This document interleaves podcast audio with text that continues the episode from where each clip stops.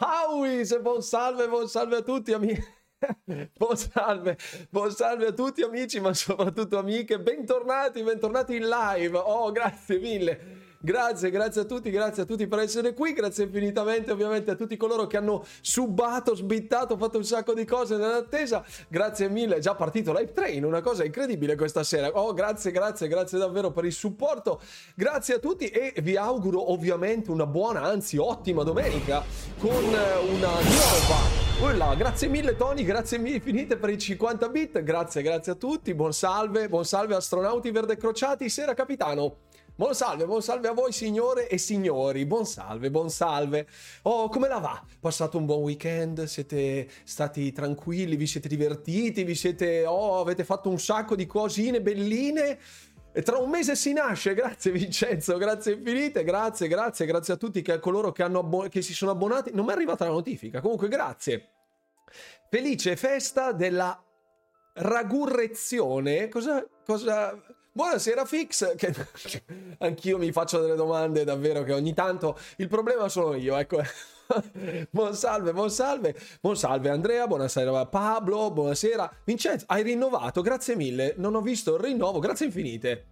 La resurrezione del ragù, ma che cosa, cosa, cosa, cosa vuol dire questo? Va bene, Salve, buon, buon salve Glenn, buonasera Play Studio, Ergo Zigoto, grazie mille. Dragon Blaze, buon salve a tutta la ciurma e al capitano. Finalmente sono tornato nei ranghi verde crociati dopo tanto che non mi faccio sentire. Avevo paura che rientrando tutta la ciurma dicesse chi è questo. Ciao Dragon Blaze, bentornato.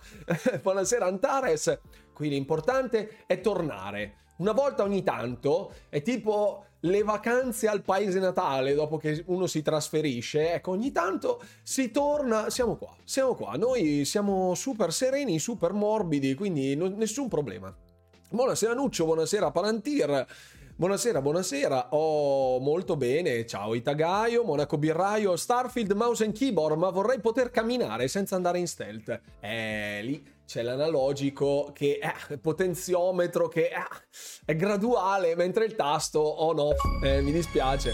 Grazie Vincenzo, oh che è arrivata adesso la notifica, grazie mille, è arrivata adesso come vedi qua, grazie, grazie, grazie assai. Otto mesi, molto, molto, molto gentile, buonasera Arma.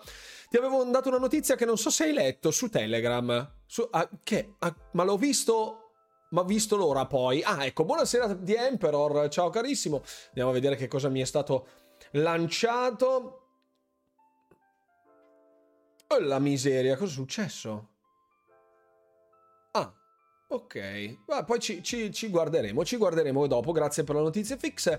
Vado a recuperare un attimo la chat, qui c'è la gente che si chiede come facciamo noi vecchiacci a giocare con il, pa- con il pad uh, al posto che mouse e tastiera. Siamo dei vecchiacci pigri sost- sostanzialmente, quindi eh, lo so, lo so, lo so, siamo, siamo, delle brutte persone. Ciao a tutti, cosa ne dici della versione B-movie di Forza Horizon di Ubisoft? Ciao Mauro, l'ho trattato nella mia nuova rubrica sul secondo canale Walker Gaming che si chiama Primo Impatto e eh, l'abbiamo visto insieme, io l'ho chiamato Forza Ubisoft da tempo in memore perché i richiami sono molto vicini al titolo di Playground Games, anche se il franchise di The Crew, eh, cioè The Crew Motorfest e il franchise antecedente eh, hanno una decade ormai, quindi non è che siano per forza una scopiazzatura di Forza Horizon 5, però la similitudine, diciamo, sia con le vetture cioè, la Ford Bronco era proprio una cosa... Sì, pronto? Forza Ubisoft? Sì, ok. Vediamo le macchine che abbiamo noi in copertina per farci il tutorial, così posto. Quindi, sì, le similitudini sono più che accentuate all'interno di The Crew Motorfest. È un prodotto, come ho detto sul mio video appunto di gameplay di, di primo impatto, che si lascia giocare, ecco, senza infamia, senza lode. Francamente andare a spendere 70 euro per giocare alla versione brutta, cioè la, la versione ridotta di um, Forza Horizon 5 fa un po' specie e quindi ho fatto la trial, ci ho provato, l'ho, provato all'interno de, di questa rubrica, però diciamo che le vibes di Forza Horizon sono talmente forti che non vedo il motivo di dover giocare The Crew Motorfest se l'approccio è quello di Forza Horizon. Quindi e c'è tutto quello che c'è in Forza Horizon meno altre cose che rendono interessante Forza Horizon e che in The Crew Motorfest non ci sono, ma ripeto, magari per uno che è un super patito del franchise di The Crew è il non plus ultra magari rispetto a The Crew 2 non lo so, no, non ho il know-how sufficiente per poter conoscere The Crew. Buon salve bollato, è permesso, prego, venga, venga, si accomodi. Anzi, vi ricordo che è il Subtember, vi ricordo che è il Subtember, quindi se volete subarvi, eccetera, eccetera, si paga anche meno, anche regalare gli abbonamenti, grazie a tutti coloro che supportano. Grazie infinite. Buon salve Nigan. Manca un mese alla scadenza dei termini per l'acquisizione BK, nulla all'orizzonte, scadenza dei termini dell'acquisizione per la CMA. Quindi vedremo. Io personalmente sono abbastanza fiducioso che tutto si risolverà in tempo brevissimo. Sono il tizio che ti ha rotto le balle oggi su mouse e tastiera su Starfield. Ciao Antares, giusto appunto ne stavamo parlando. Contatterò i PR di Bethesda chiedendo lumi, perché effettivamente non ho il numero diretto di Volpe Howard, o meglio conosciuto come Todd Howard. Quindi non, non avendo il suo WhatsApp, ecco, non riesco a dargli una whatsappata, sentirò i PR di Bethesda se eh, hanno delle informazioni in merito. Però, non essendo trapelato nulla di ufficiale, non credo, però ci proverò. Farò il possibile. Farò il possibile, farò il possibile. Buonasera Stedan. Il pad ha un vantaggio insuperabile. Il divano non c'è mouse and keyboard che tenga. È vero, Todd, il pad ha questo vantaggio incredibile e effettivamente allora, ci sono anche dei dispositivi mouse and keyboard progettati per essere giocati con la console, tra cui una, um, un dispositivo Razer eh, che si chiama Razer Turret. Grazie mille Simone per l'abbonamento, grazie infinite, grazie, grazie, benvenuto a bordo degli abbonati, punto esclamativo Discord per gli abbonati, grazie Pablo, ah è Pablo che ha regalato l'abbonamento, grazie mille Pablo, grazie, super gentile, non l'ho visto, pardon, grazie mille. Come mai questo silenzio su ABK? Perché è solo la CMA che sta rompendo i maroni. Basta. Quindi dobbiamo aspettare loro sostanzialmente. Eh, Microsoft ha concesso determinate cose, ha invischiato Ubisoft nella gestione del cloud gaming, ha sottoposto anche la relativa documentazione in merito al cloud gaming gestito da Ubisoft, ai diritti del cloud gaming gestiti da Ubisoft all'Unione Europea e ehm, ha fornito, diciamo, proprio i, i documenti relativi a questo nuovo deal, perché effettivamente non è più il deal che passò all'Unione Europea appunto quest'anno, diversi mesi fa, e ehm, credo che l'Unione Europea si riserverà il diritto di dire se sia fondamentale rivedere la questione oppure no. Ma tant'è appunto per ora l'ago della bilancia è solo la CMA. In un certo qual modo è l'ago della bilancia, ripeto, perché già da tempo si vociferava che Microsoft volesse chiudere, cioè close over, dire proprio per, per, per usare una, una terminologia in burocratichese, anche se non fa parte del mio know-how, il close over sostanzialmente è chiudere sopra, ignorare completamente quello che sono tutte le problematiche del mercato britannico e andare dritti, scavalcare, potremmo dire così, scavalcare il regolatore britannico. Non è una cosa semplice, perché comunque girano parecchi soldi nel mercato britannico che è molto rappresentativo per Xbox ma anche in generale comunque per, per il mercato del gaming in generale, dove va moltissimo e dove la percentuale di popolazione fruitori del servizio, appunto dei vari servizi videoludici, sono numerosissimi. Il fatturato in termini di mercato videoludico britannico è molto elevato, molto molto elevato, mi sembra che sia tipo il quinto, il quarto o il quinto mercato, adesso non so, negli ultimi, negli ultimi avvicendamenti non so quale sia, comunque dietro la Cina, dietro gli Stati Uniti e dovrebbe esserci, adesso non ricordo male se ci fosse anche il mercato tedesco forse, adesso non ricordo, comunque c'erano le stime o le proiezioni del mercato di quest'anno, comunque è nella top 5 il mercato britannico, mentre noi italiani siamo tipo settimi per quanto riguarda Xbox. È logico che ignorare un mercato di così ampia estensione e eh, proventi, ecco, sicuramente è un errore ignorarlo. Dare un segnale forte al regolatore britannico credo sia già stato fatto, tant'è che appunto il, il regolatore britannico, la CMA, ha detto Vabbè, adesso siamo disposti a trattare, dopo la debacle dell'FTC in terra statunitense, dal mio punto di vista non vedo nessun tipo di ostacolo all'orizzonte, sono cavilli politici che portano Microsoft a diventare il proverbiale cavaliere bianco, quindi un, um, un'azienda, una multinazionale che segue le indicazioni dei regolatori internazionali per risolvere le, pro- le problematiche caso per caso, quindi non approcciandosi in maniera dispotica alle problematiche di politica internazionale, perché alla fine questo è è, un discorso di politiche internazionali, ok? Il cloud gaming in sé per sé abbiamo già visto che non sia un mercato, e l'hanno detto gli stessi, gli stessi dev di Google Stadia, meglio conosciuta come Stadia, che appunto dissero di essere saltati in aria perché non esistesse un mercato in tal senso. Grazie Max Live per i 10 bit. Quindi da quel punto di vista credo che non ci sia nessun tipo di perplessità si tratta di manovrare le leve, do ut des, eh, come dicevano i latini, dare avere, ehm, in, per, per tradurlo diciamo in pecoreccio, Microsoft vuole concludere questa acquisizione, non può farsi scappare il mercato britannico perché è foriero di parecchi danè di molto, di molto valore, ecco, quindi eh, il regolatore britannico cercherà di far valere il suo peso sullo scacchiere internazionale del mercato videoludico. Microsoft vuole chiudere e la CMA vuole la medaglietta, cioè il regolatore che si è opposto alle, alle compagnie multinazionali internazionali per garantire la soddisfazione degli utenti e eh, la, la cura, diciamo, nei confronti proprio dell'utenza un occhio rivolto all'utenza.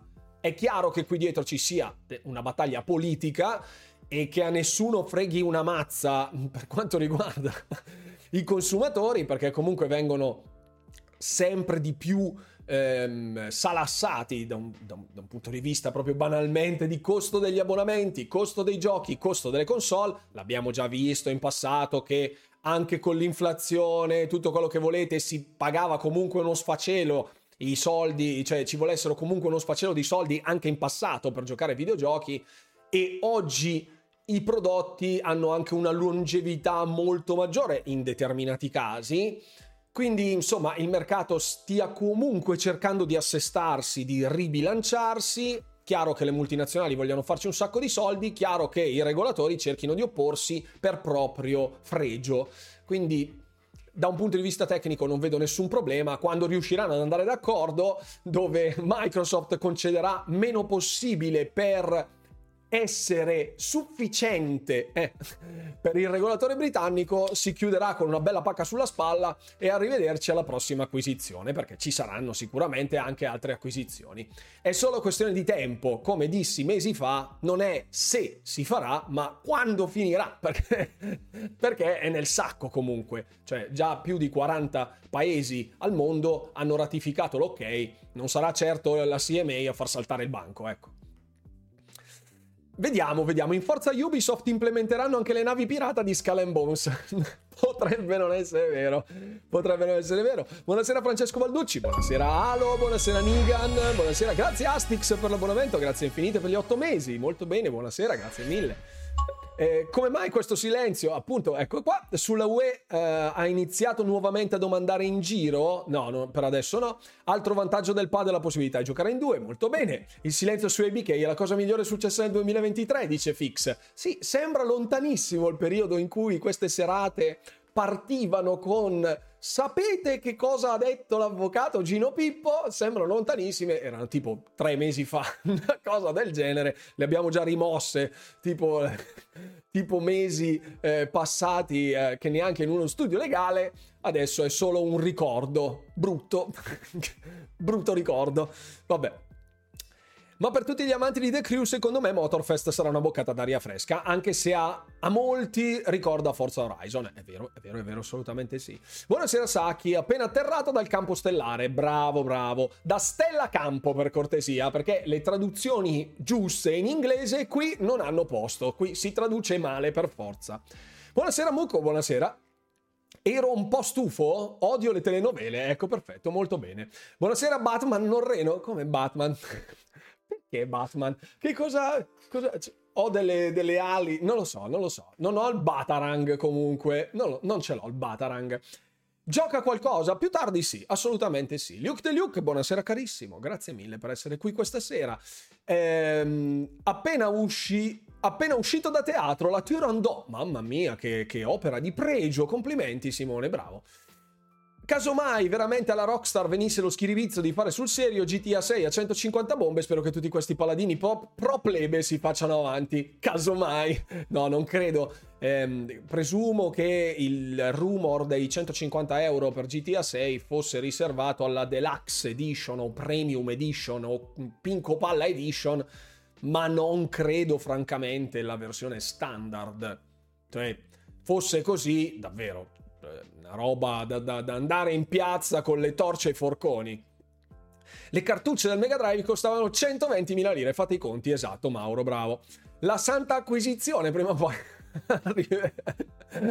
carina questa, carina fix, bravo, devo, devo ammettere, mi ha strappato un sorriso. Sullo stato dei lavori della serie TV di Fallout si sa niente, ma soprattutto esce al day one sul Game Pass. Cosa? La serie TV di Fallout? No, la serie TV di Fallout è eh, sviluppata su Amazon Prime Video, quindi non ci sono accordi con Amazon in tal senso. Non so se verrà fatto un perk per Game Pass Ultimate eh, dando la possibilità a tutti di provare Amazon Prime Video per tot mesi, così come venne fatto con Paramount Plus eh, per la serie TV di Halo. Potrebbe essere, francamente non so nulla, lo sviluppo della serie TV, cioè è in corso d'opera la registrazione della serie TV, c'è stato qualcosa di liccato, qualche trailer che ho intravisto così alla circa più o meno quasi, che non ho condiviso ovviamente perché sono dei leak che qualcuno potrebbe anche non voler vedere.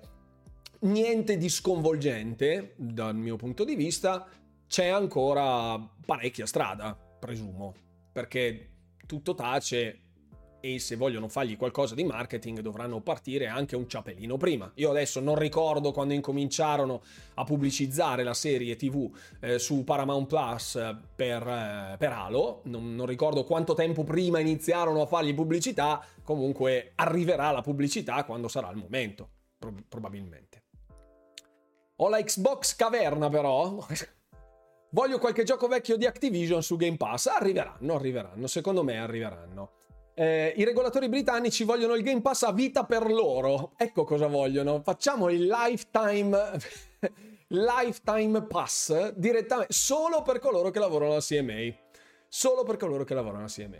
Ricordate che quelli di PlayStation non hanno forza, quindi crederanno di star giocando a un bel gioco con The Crew. La differenza si vede anche a un occhio inesperto, anche a coloro che non hanno mai giocato un Forza nella loro vita, un Forza Horizon, che è quello che chiaramente si avvicina di più all'esperienza di The Crew Motorfest, non a Forza Motorsport, ovviamente.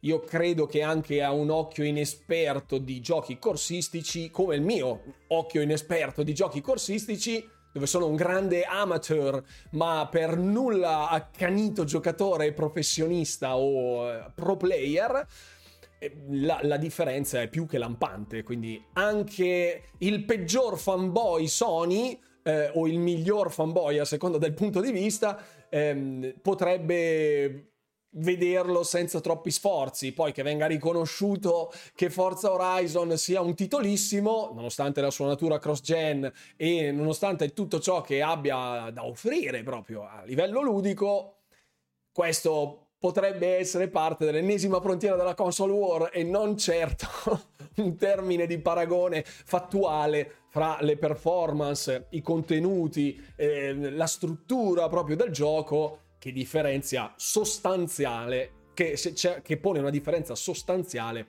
fra Forza Horizon e The Crew. Basta. Quindi anche se diranno abbiamo anche noi il nostro Forza Motorsport, no, circa, ma no. Circa, ma no. Batarang e Bergamasco, no. Non credo, non credo.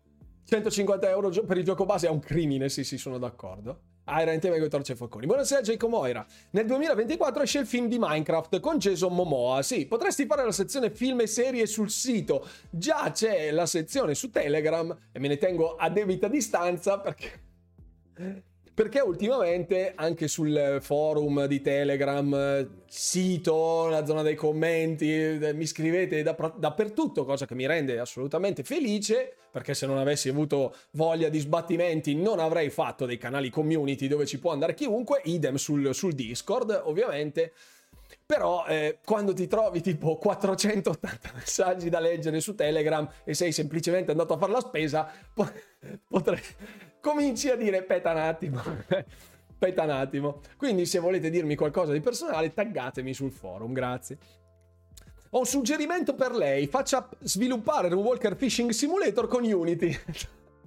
Qui deve intervenire Play Studio perché lei che ha in mano lo sviluppo di un Walker Fishing Simulator e dovrebbero esserci degli sviluppi prossimamente. Non posso spoilerarvi nulla perché Play Studio sta sviluppando cose e devo far fare a lei. Io non ho controllo assolutamente su nulla di tutto ciò. Nulla. Siamo nel 2023 e ancora l'app Xbox Cloud non ci sta su Fire Stick. Dai Amazon Xbox, fate i bravi. No, sta cosa non verrà mai fatta. Mai.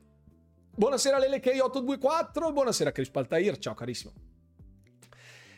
150 bombe sul GTA 6 non sarebbe grave per il gioco in sé, sarebbe grave perché crei il precedente. Esatto, l'abbiamo detto nella scorsa live. Capace che a quel punto anche un FIFA potrebbe sentirsi autorizzato a. e via discorrendo. Assolutamente sì, il problema è proprio quello.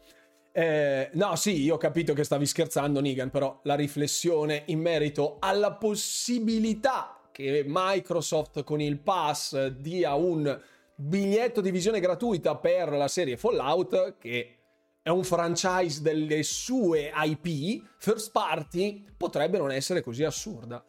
Eh, potrebbe non essere fuori luogo. Buonasera to Buying, ciao. Una cosa di Starfield non ho capito, i pacchetti dei dati dei pianeti, è meglio venderli o no? Certo, l'ho detto anche nei miei consigli per Starfield. Modi per diventare ricchi eh, su Starfield, c'è anche questa cosa. Ti dico cosa farne, come farlo bene e dove venderli. Vai su YouTube e guardati il video. Punto esclamativo YouTube, c'è anche la playlist di Starfield.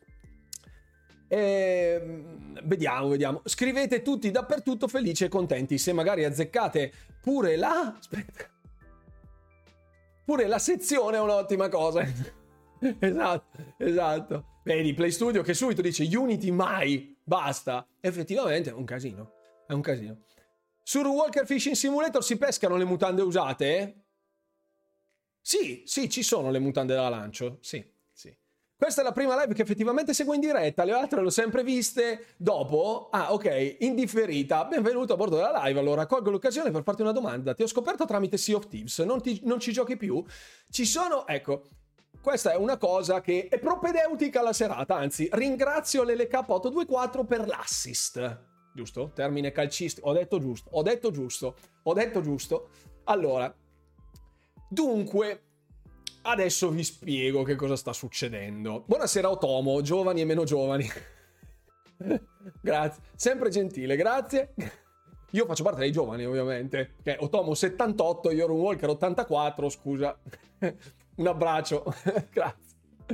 Non parlare di calcio? No, no, assolutamente no, no, no, no, ma assolutamente no. Sapete che io col calcio ci azzecco veramente zero, praticamente nulla. Allora, Rule che chiede la Ru waifu si è detto giusto, questo mondo che si rivolta. No, non c'è nessuno. Era una... È una... È, è una... Una charade, è una...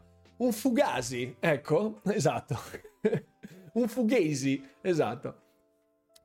Io sono... Allora, sono in questo momento... Allora, dopo, dopo Starfield vi spiego un attimo quello che è successo anche per darvi la dimensione. Parlavo con Guido, sì, esatto, che vive sotto al letto quando dormi, esatto, in taverna non c'è nessun letto, ovviamente, qui nella room cavern non c'è nessuno, non c'è nessun letto. Era la finanza che vuole il bomber di Starfield. Può essere, non lo so. È ancora là. Ovviamente è ancora nella scatola perché metterlo al 17 di settembre quando ci sono 27 gradi ancora di fuori potrebbe, potrebbe generare un ecosistema direttamente non verde crociato ma sotto l'ascella potrebbe esserci. Allora, rientriamo un attimo sul pianeta Terra. Dunque, adesso vi spiego. Dopo Starfield, allora io mi sono mh, mm, praticamente dissanguato nei mesi, nelle settimane a ridosso del lancio di Starfield per preparare il contenuto della mia opinione più le prime tre guide di Starfield, che hanno richiesto tempo per essere fatte, realizzate, registrate, eccetera. Stanno arrivando tanti altri contenuti sul sito con la sezione dedicata a Starfield e le guide di Starfield. Questo è stato fatto e continuerà ad essere fatto per mantenere un flusso costante di informazioni su quello che è il titolo più grande al momento dell'Xbox Game Studios. Grazie mille Otomo per l'abbonamento, grazie per i 5 mesi. Grazie infinite.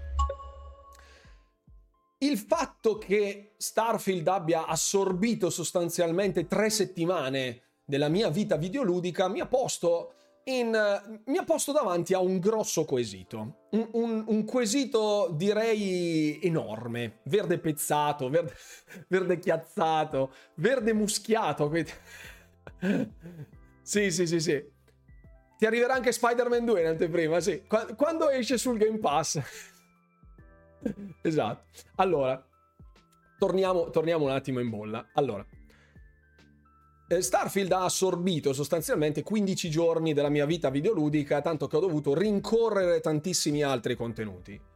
I contenuti che mi stanno arrivando ora, in questo momento, di cui Mortal Kombat 1 era solo una piccola parentesi, sono comunque dei contenuti che mantengono vivo il canale anche per tutti coloro a cui Star... cioè a cui non interessa nella maniera più assoluta Starfield. Perché è giusto che io, in qualità di canale Xbox non ufficiale italiano, tratti quello che è il titolo di punta in questo momento, non per le views o robe del genere, perché potrei fare 10 volte le views in altri modi se solo volessi, ma magari 10 volte no, però parecchie views in più se solo volessi, ma il punto interessante è che la fanbase vuole questi contenuti perché ama Starfield nella sua completezza, nella sua interezza. Purtroppo fare contenuti di Starfield richiede un boato di tempo, perché non essendo un gioco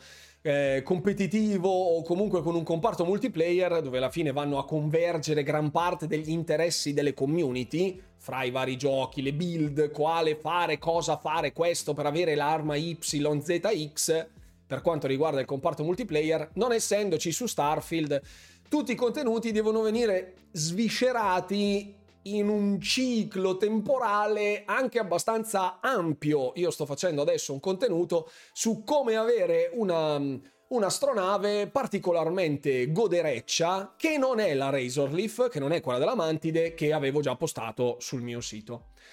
Per fare tutti questi contenuti io devo giocare per, stranamente devo giocare per riuscire a registrare dei video e impacchettare il tutto, infiocchettare il tutto per l'utenza. Le news continuano a uscire a, a, manna praticamente, proprio con la carriola arrivano. Quindi anche queste vanno divise, fatte. Infatti anche oggi sul video di domenica è sempre polemica. Eh, ho sforato i 18 minuti che è un record per il canale e comunque è stato molto apprezzato anche un certo esubero, fra virgolette, di minutaggio rispetto a quello che cerco di tenere come standard fra i 12 e i 15 minuti. Il fatto che giocare sia difficile per me, che sono un creator che tratta di videogiochi, è il paradosso, è la maledizione dei content creator, di chi non lo fa di lavoro chiaramente e ha le ore contate le cui la, la, la, maggior parte, ecco, la cui parte più ampia va nella creazione del content, registrazione, editing, montaggio e quant'altro. Su Twitch e sul secondo canale cercherò di portare più contenuti di eh, gameplay oltre ai classici salottini, che è fondamentale per la sopravvivenza del canale stesso, oltre che la mia salute mentale, perché post Starfield effettivamente la community si è stretta intorno a me, io la ringrazio infinitamente, grazie infinite davvero per il supporto, però tantissime altre persone mi scrivono e mi dicono ma quando porti una guida per il gioco Gino Pippo? Ma a Diablo non ci giochi più? Ma a Forza Motorsport ti hanno dato la chiave? Farai dei contenuti su Forza Motorsport? E c'è... Capisco che essendo fra virgolette portabandiera di, di questa community e eh, per quanto riguarda il territorio italiano il tempo sia poco e volume, il volume di contenuti che copre l'ecosistema di Xbox sia gigante, quindi non posso arrivare fisicamente dappertutto. Proprio per questo motivo sul secondo canale stanno arrivando tutta una serie di contenuti molto più veloci dove ho cercato di stringare l'editing e farlo un attimo più veloce. Infatti il primo impatto è proprio per questo che, che, che è stato realizzato praticamente solo questa settimana ho già fatto tre contenuti che se avessi dovuto portare nei fuori in 30 minuti o fuori in 60 minuti, che richiedono parecchio tempo a livello di montaggio, non sarebbero mai arrivati. È arrivato Forza Ubisoft, appunto, quindi The Crew Motorsport, Motorfest, eh, Mortal Kombat 1 e oggi stasera la demo di Ghost Runner 2 che era stata annunciata al, al PlayStation, eh, no, allo State of Play che appunto era disponibile su PC, l'ho giocata per voi da PC sapendo che poi arriverà sul, sull'ecosistema di Xbox. La sopravvivenza appunto di entrambi i canali, di tutti i canali, il primo, il secondo di YouTube e anche quello di Twitch, si basa sulla varietà di contenuti perché anche se Starfield è il gioco della mia vita, perché davvero io mi ci sto chiudendo in una maniera indecorosa, indecorosa, andare a letto tutte le sere alle due e mezza, tre, perché stai giocando a Starfield e saltare fuori alle 7 del mattino, comincia ad essere un problema. comincia ad essere un problema da, da, un punto di vista proprio di lucidità mentale che già non abbonda nella mente del sottoscritto. Capisco che ci sia bisogno anche di altro per tutti coloro che non amano Starfield, non amano i titoli di Bethesda, semplicemente non gli interessa questo tipo di prodotto e chiedano altri contenuti. Pertanto il mio invito è di continuare a supportarmi anche sugli altri contenuti, anche qui in live quando si fanno le sessioni di gameplay, anche sul secondo canale dove alla fine in 10-15 minuti è un video confezionato a dovere con un minimo di editing, un minimo presentabile, anche per mantenere l'attenzione del, di, tutti, di tutti i publisher internazionali che io sia al lavoro su contenuti di gaming e io non sia un canale di Starfield. Questo deve essere, questo deve essere chiaro. Così come mi sono staccato, fra virgolette, da Sea of Thieves perché la gente arrivava solo ed esclusivamente per Sea of Thieves. Ma nel frattempo poi sono usciti tanti altri titoli. Cercherò di fare il possibile per coprire tutto. Capisco che molti di voi vogliano tanti contenuti.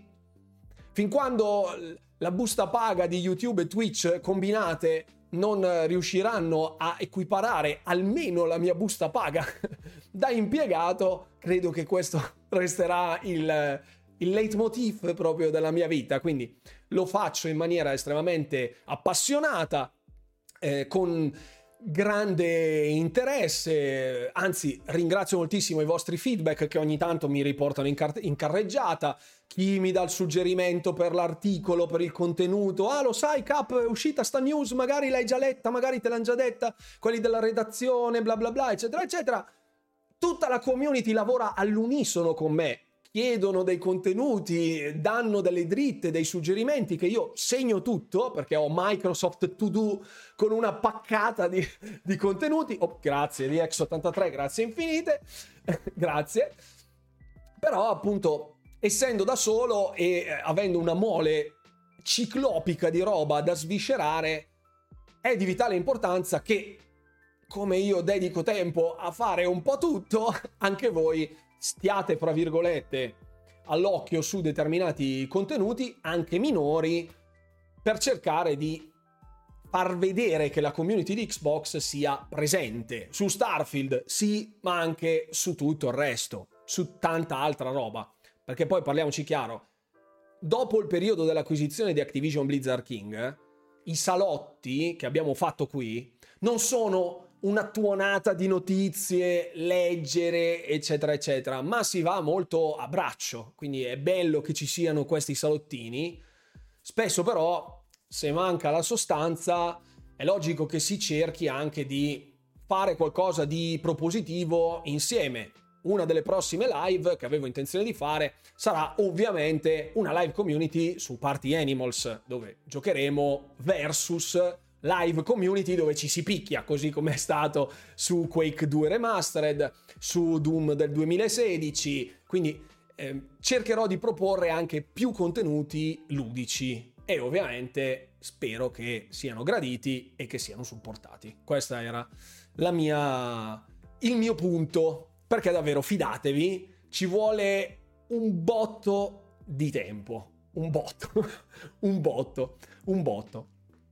Intanto vi rileggo, intanto vi rileggo. Eh, il lavoro che stai facendo su Starfield, soprattutto sul sito, è davvero grande. Grazie infinite, Luke De Luke. Molto gi- Voglio le, gu- le tue guide su Forza Motorsport, mi raccomando. Cercherò di fare il possibile. Io, oltre ai consigli, su tante cose non so addentrarmi nei tecnicismi. Quindi vi darò i miei consigli per, così, do, così come vi do la mia opinione su non, so, non parlo dall'alto di niente, perché non sono un esperto di nulla.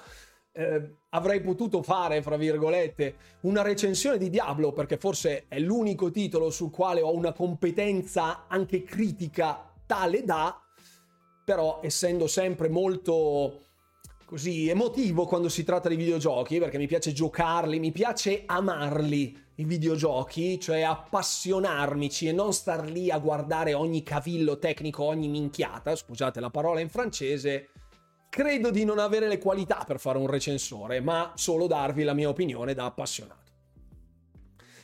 Ehm, chiedi la chiave di gioco di SP2, cos'è? Spider-Man 2? Parla di OnlyFans con il bomber di Starfield, no? Vuoi un milione di views? Titolo, mega scherzo, la run waifu finito male. Guarda Astix, io ultimamente, alcuni di voi all'interno della community sanno la mia avversione per determinate cose.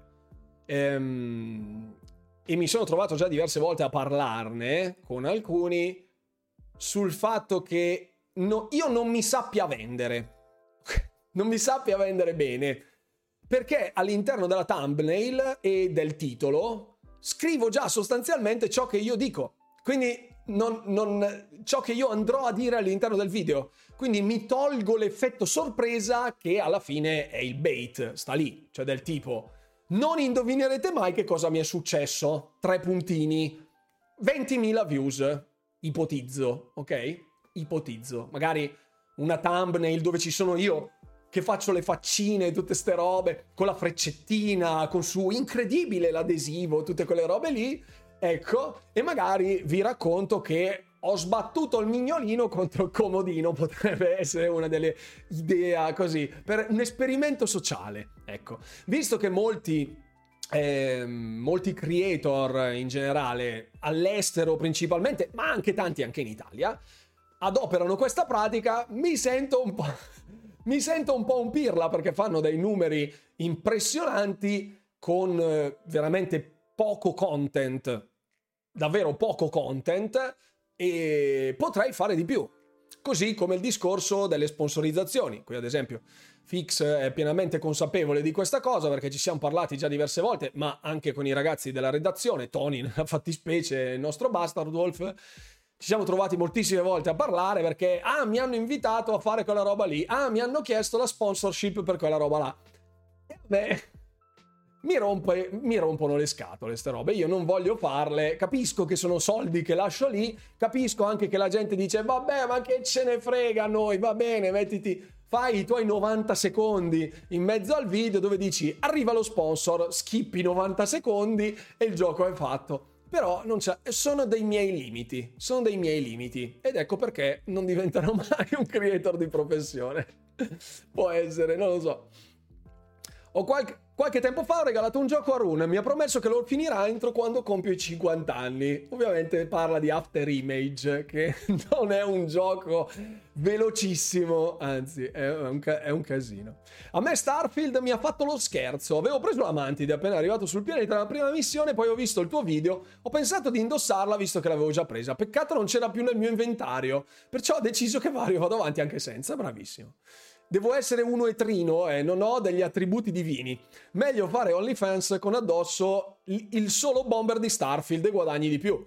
Può essere, ma vabbè, se, se dovessi farlo per soldi, cioè anche il discorso del eh ma ah sì giusto scusate ecco in merito a questo discorso già che ci, colleghi- ci colleghiamo ci colleghiamo in merito a questa cosa perché avevo visto un post molto particolare su Twitter che adesso vado a riprendervi. Perché poi sapete che io sono... Non faccio un video...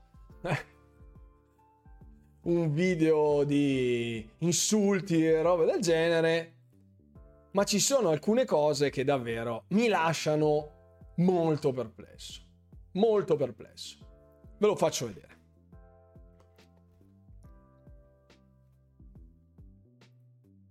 Eccoci qua. Siamo sulle pagine del Twitter.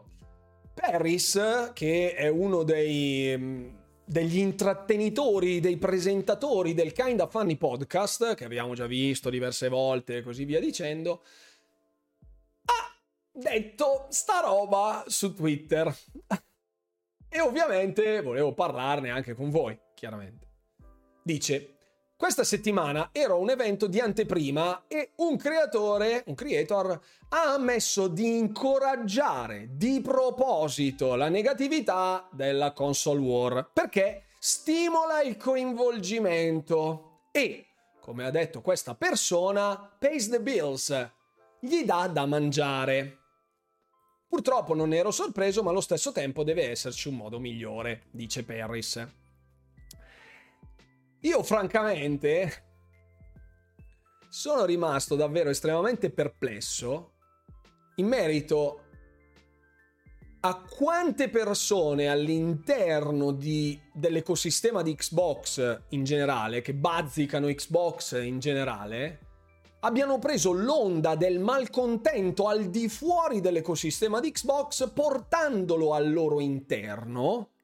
Non, non c'entra niente con il sedurre la propria utenza e robe del genere, perché davvero uno è liberissimo di fare quello che c'ha voglia, ma mi ha stupito questa cosa, cioè il cavalcare l'onda del dissenso generalista, populista, che bazzica sull'internet, dove se parli male di Starfield è ok, altrimenti non capisci un cacchio di videogiochi, potrebbe essere la soluzione per molti per raggiungere determinati obiettivi numerici. Da questo punto di vista, io personalmente credo sia una cosa assolutamente ridicola. Ridicola. Se qualcuno pensa davvero di cavalcare l'ondata di indignazione senza che questo comporti un prezzo da pagare, cioè sostanzialmente fare la figura del pirla successivamente, si sbaglia di grosso. E il fatto che pays the bills, questo non per i piccoli creator come me, dove se fai un video che ti va proprio bene, fai, non lo so, 10.000 views, 15.000 views, sono tipo 20 euro quel video. E non è che ne fai a pacchi ogni mese, ogni giorno, no? Cioè, una roba così, tasse escluse, ovviamente. Ho sparato un numero chiaramente, ma varia in base a che tipo di canale hai, tutta una serie di dati che non sto a morbarvi. Davvero, se pensate che queste cose muova, vengano fatte solo ed esclusivamente per soldi, conviene che queste persone si diano ai turbo marchettoni perché da quel punto di vista i soldi veri stanno lì stanno sui placement. Punto. La gente lo fa, fa queste cose, non per pagarsi da mangiare, perché quelli che lo fanno di lavoro, fanno i creatori di contenuti di lavoro, come ho già detto, raggiungono delle cifre che gli permettono di vivere in una maniera serena Ecco, perché lo faccio anch'io per hobby, quindi so che cosa guadagno io, facendo più o meno un rapporto posso immaginare che cosa guadagnino gli altri, no? Anche se non dichiarano quanto, quanto, quanto guadagnano, perché ci mancherebbe altro. Sono sempre molto molto perplesso su questa frase, cioè, siccome sto qui al mio lavoro, allora faccio le peggio cazzate. Cioè, allora a sto punto mettiamoci a spacciare, mettiamoci a vendere armi e a contrabbandare organi a sto punto perché quello pays the bills. Cioè, la dignità e l'integrità umana, se se ne va a pallino per così poco, cioè per 4 views su YouTube, io spero davvero che a queste persone non capiti mai l'occasione della vita dove arriva un sicario e dice ascolta, ammazzami quello là che ti do un milione di euro, perché quello là sarebbe super morto istantaneamente, proprio neanche finisce di dire la frase, è già morto. Quindi è per quello che io sto facendo tutto questo discorso, perché anche in Italia, anche oggi e soprattutto nell'ultimo periodo, ne ho visti tanti, ma tanti tanti di cialtronazzi. Ne ho visti proprio tanti, tantissimi, senza fare nomi e cognomi. Quindi forse è un invito il mio a mettervi nella condizione di guardare effettivamente cosa sia il contenuto e togliamoci dalla testa che uno debba fare i bait, i placement e tutte ste robe perché altrimenti non mangia. Sono cazzate che vengono a dirvi per giustificarvi questo tipo di comportamenti e basta. Un'altra via c'è. Non è così facile. Ok? Non è così facile, ma c'è anche andare a lavorare è difficile. Sarebbe molto meglio entrare in banca con una K47 e fare una rapina. Però non credo sia. Sarebbe sicuramente più facile, ma non credo che sia proprio così salubre come metodo.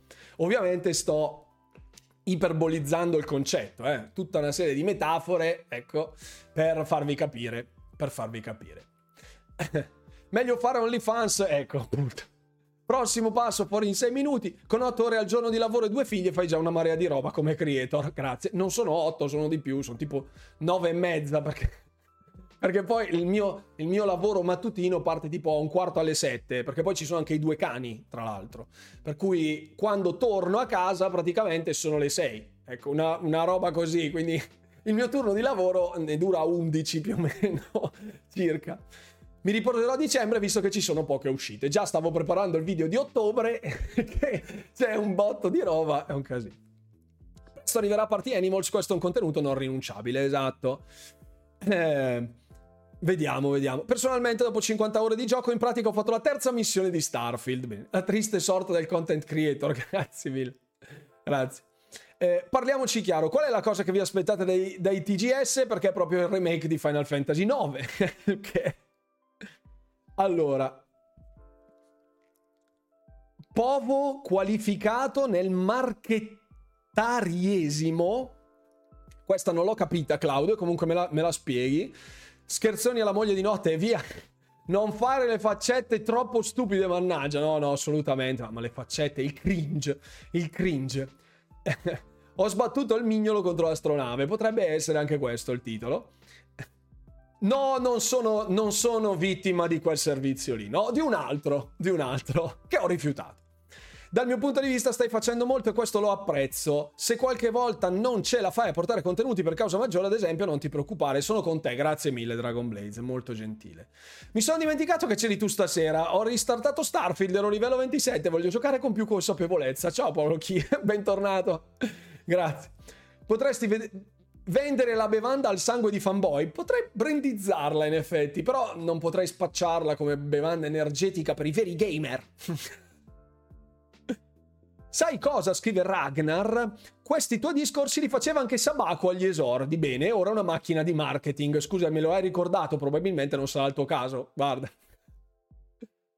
Io mm, io non so come fosse agli esordi e non so neanche come sia adesso tecnicamente, perché io non lo seguo. Quello che conosco di, di, di, di Sabaku è quello che mi viene riferito, fra virgolette, dalla mia community, perché ogni tanto esce con qualche perla e mi viene riferita questa roba, ma io assolutamente non, non apprezzo il modo che ha di fare contenuti. Per me è troppo prolisso e non ce la faccio. Non ce la faccio. Poi non so se lessicalmente, culturalmente, eh, non so quanto sia la sua preparazione, quanto sia la narrazione che fa del suo contenuto, non ne ho la minima idea. Sono dei contenuti che io non riesco ad apprezzare. Basta, per mio gusto personale lo trovo lento, lento.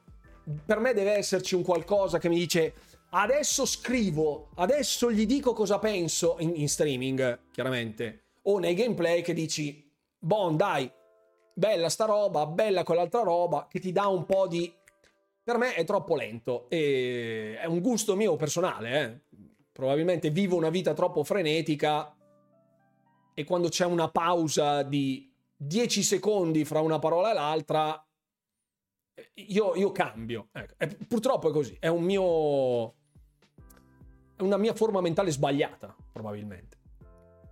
Senza offesa per nessuno, ci voleva Perris a capirlo. Io vedo con il giornalismo sportivo e le news di console e videogiochi sono molto simili. Sì, è vero, Dev, è vero. La cosa importante è che tu non faccia la fine di Saidonia che mi para ad ogni live e che mi fa tanta tristezza. Eh, non lo conosco, cioè nel senso l'ho sentito nominare, eh, ho visto qualche contenuto... Forse l'ho visto... Ah no, l'ho visto alla, al Comic Con di Bergamo e, e c'era anche Sabaku, tra l'altro. E ho detto, ah, chi l'è quello là? Così, No, non so come faccia contenuti, francamente. Non l'ho mai seguito, non ho mai visto una live di Saidonia, che saluto se mi segue. per cui non ne ho, non ne ho idea, francamente. non, non, non ne ho idea. Cloud dice: Io dopo 40 anni di gaming non capisco un cavolo perché sono oltre 200 ore di gioco su Starfield. Praticamente non dormo più. Arancia meccanica con gli dilatatori per gli occhi, così. No comment, altrimenti mi devo autobannare. Tony, fai bravo. I famosi bullshit creator. Per molti immagino sia, sopra- sia sopravvivenza. Eh, ma. Ne raccontano tanti. Non, t- non, non ne, ne raccontano tanti. C'è sempre una cosa che non capisco, se è ovvio che i contenuti vengano fatti per fare cassa, è vero anche che c'è bisogno del fatto che la gente passi le ore a guardare e non hanno niente da giocare, è un po' anche questo. Cioè, la polemica attira sempre tantissimo e il gaming in sé per sé attira molto meno.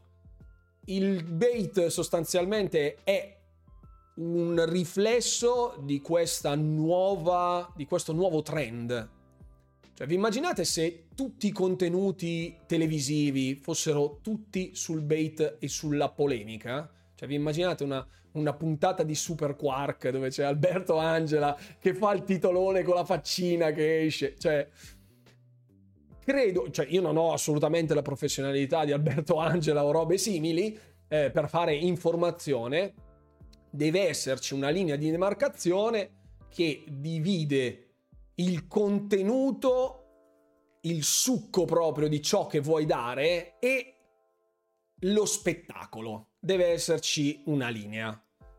Oggi c'è molto più spettacolo e il contenuto è quasi totalmente assente. Perché vedo anche tanti all'estero che si rimpallano con un creator famoso che fa un video virale del tipo, che ne so, ma Battlefield 2042 eh, avrà l'RTX? Video virale, tutti a parlare di quella roba lì. Cioè, come tante pecore. Se non è un contenuto di tuo interesse, non lo porti. Cioè, perché dovrei fare un video di 10 minuti cavalcando la polemica del momento? Qual è il valore aggiunto? Che così anch'io ho dato addosso a Battlefield 2000. Cioè, che, che, che cacchio serve? Non serve a niente. In banca con un Equinox. Perché in banca ormai siamo più delle rismi di carte. Cosa pensi di trovare? Sì, è vero, sì, era un'iperbole, chiaramente. Dai TGS mi aspetto un DLC di Ghostware Tokyo possibile, potrebbe essere, ma non lo so, non lo so. Boh, forse no. Quello che conosce di Sabaku sono i capelli.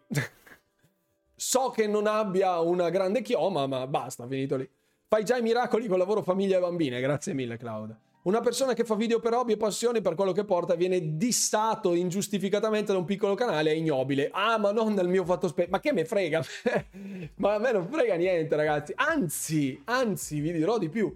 Il fatto che questa cosa si è saltata fuori, ha generato poi tutto un movimento, fra virgolette, dove io non ho mosso un dito, cioè nel senso io sono rimasto per i cavoli miei, cioè ho ignorato bellamente la cosa perché ho detto ma che cacchio, ma chi se ne frega, e ho scoperto proprio di molte persone che pensavo avrebbero preso al balzo questa cosa per salire sul carro della polemica del dissing, bla bla bla, eccetera, eccetera, invece no, e invece no. E invece no. Ho avuto anche, non dico attestati di stima. Grazie mille Buddy per i 50 bit, grazie infinite. Quindi alla fine si chiude una porta, si apre un portone, no? Quindi io, io resto qua, con le mie idee, senza, senza, senza problemi. Se hai fatto il trapianto, Sabaku, vabbè, buon per lui, se c'hai i soldi. Perché se, se hai i soldi e ritiene che la, la, la densità pilifera del suo cuoio capelluto sia tassativamente necessaria per... Ben venga, cioè, c'è gente che va dall'estetista, c'è gente che va dal parrucchiere, c'è chi va alla boutique d'abbigliamento e si compra un abito nuovo, un suit nuovo ogni giorno, ognuno ha i suoi vezzi. Io potessi... No, meglio che non lo dico. meglio che non lo dico. Sabaco la versione 4 mi sa che è una release buggata. Aspettiamo la 4.1.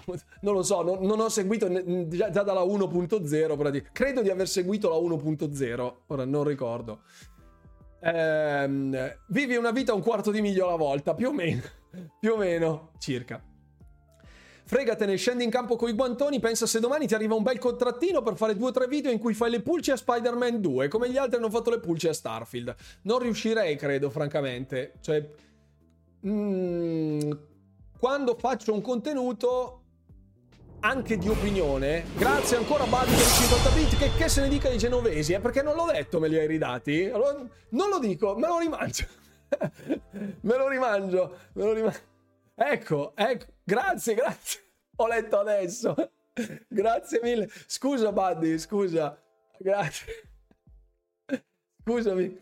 Grazie mille per i 50 bit extra. Grazie non riuscirei, dicevo, a fare dei contenuti ehm, volutamente polemici, cioè strutturati in maniera specificamente per innescare la polemica più sterile possibile, per innescare l'approccio di pancia dell'utenza che dice ma cosa ha detto questo? Sono già lì tutti a scrivere sui commenti, tutti turgidi, tutti con le dita sudate, tutti ah, quelle robe qua, ecco, io non riuscirei a fare una roba così perché ehm, dietro quel tipo di contenuto lì, volutamente polemico, è raro che si celi una grande cultura dell'argomento di cui si parla chi tratta male, fra virgolette, determinati titoli, parliamo chiaramente di ambito videoludico, non di ambito personale, ok?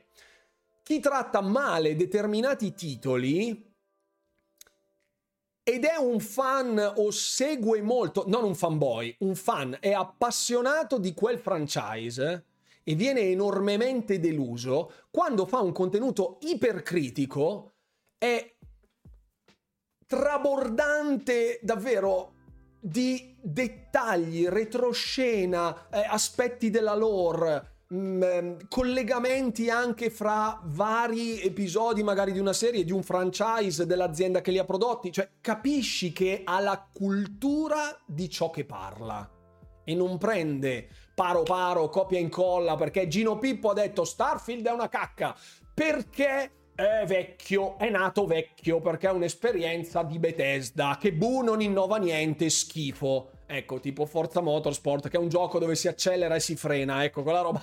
Quella, ho letto anche roba del genere, per quello che. Mamma mia, che, che disagio vero. Ma comunque, quando la gente tira le proverbiali feci di babbuino addosso a qualcosa di cui sa, ma non sa così tanto, chi sa tanto di quella roba lì lo sgama subito, lo becca subito. Capisce che ne abbia parlato così per. Perché non ha elencato nel dettaglio specifico alcuni aspetti e non ha contestualizzato la sua opinione fornendo tanti altri punti di vista, tanti, tanti altri spunti di analisi. Capisci che se uno è incacchiato nero con lo sviluppatore X perché ha fatto... Prendiamo l'esempio di Redfall, per dire. Io ho giocato Prey, ok? Ho giocato Dishonored 2, ma non l'ho mai finito. Ho giocato Dishonored 1 e l'ho finito. E ho giocato Dishonored La morte dell'esterno, ok? E non l'ho finito neanche quello, ero vicino alla fine e poi l'ho piantato lì, ok? Non ho una cultura vasta di tutti i titoli prodotti da Arkane, i maggiori titoli prodotti da Arkane. Su Redfall io mi sono incacchiato per le cose più lampanti e non ho fatto un video di critica, ipercritica, spronando, fra virgolette, l'utenza a insultare Redfall per chissà quale astruso motivo. Era lì da vedere davanti agli occhi. Quando si entra nel dettaglio invece di determinati titoli, che non sono monnezza perché sono stati fatti coi piedi, ma vengono strumentalizzati come cattivi, come brutti, perché così se ne parla e così almeno la gente clicca, lo vedi poi sotto. Lo vedi sotto nei commenti. Perché dicono, eh, la grafica next gen non c'è in Starfield. Sì, ma la fisica next gen c'è? Cioè, l'engine di gioco che muove una quantità spropositata di informazioni, quello non è next gen? Allora, se lo dicono, come avevo detto in una scorsa live, lo dicono i Prodigy che loro ne capiscono di queste cose e hanno titolo per parlare di queste cose, allora loro hanno ragione. Se lo dico io, no, Walker è un pirla, è un marchettaro, un venduto.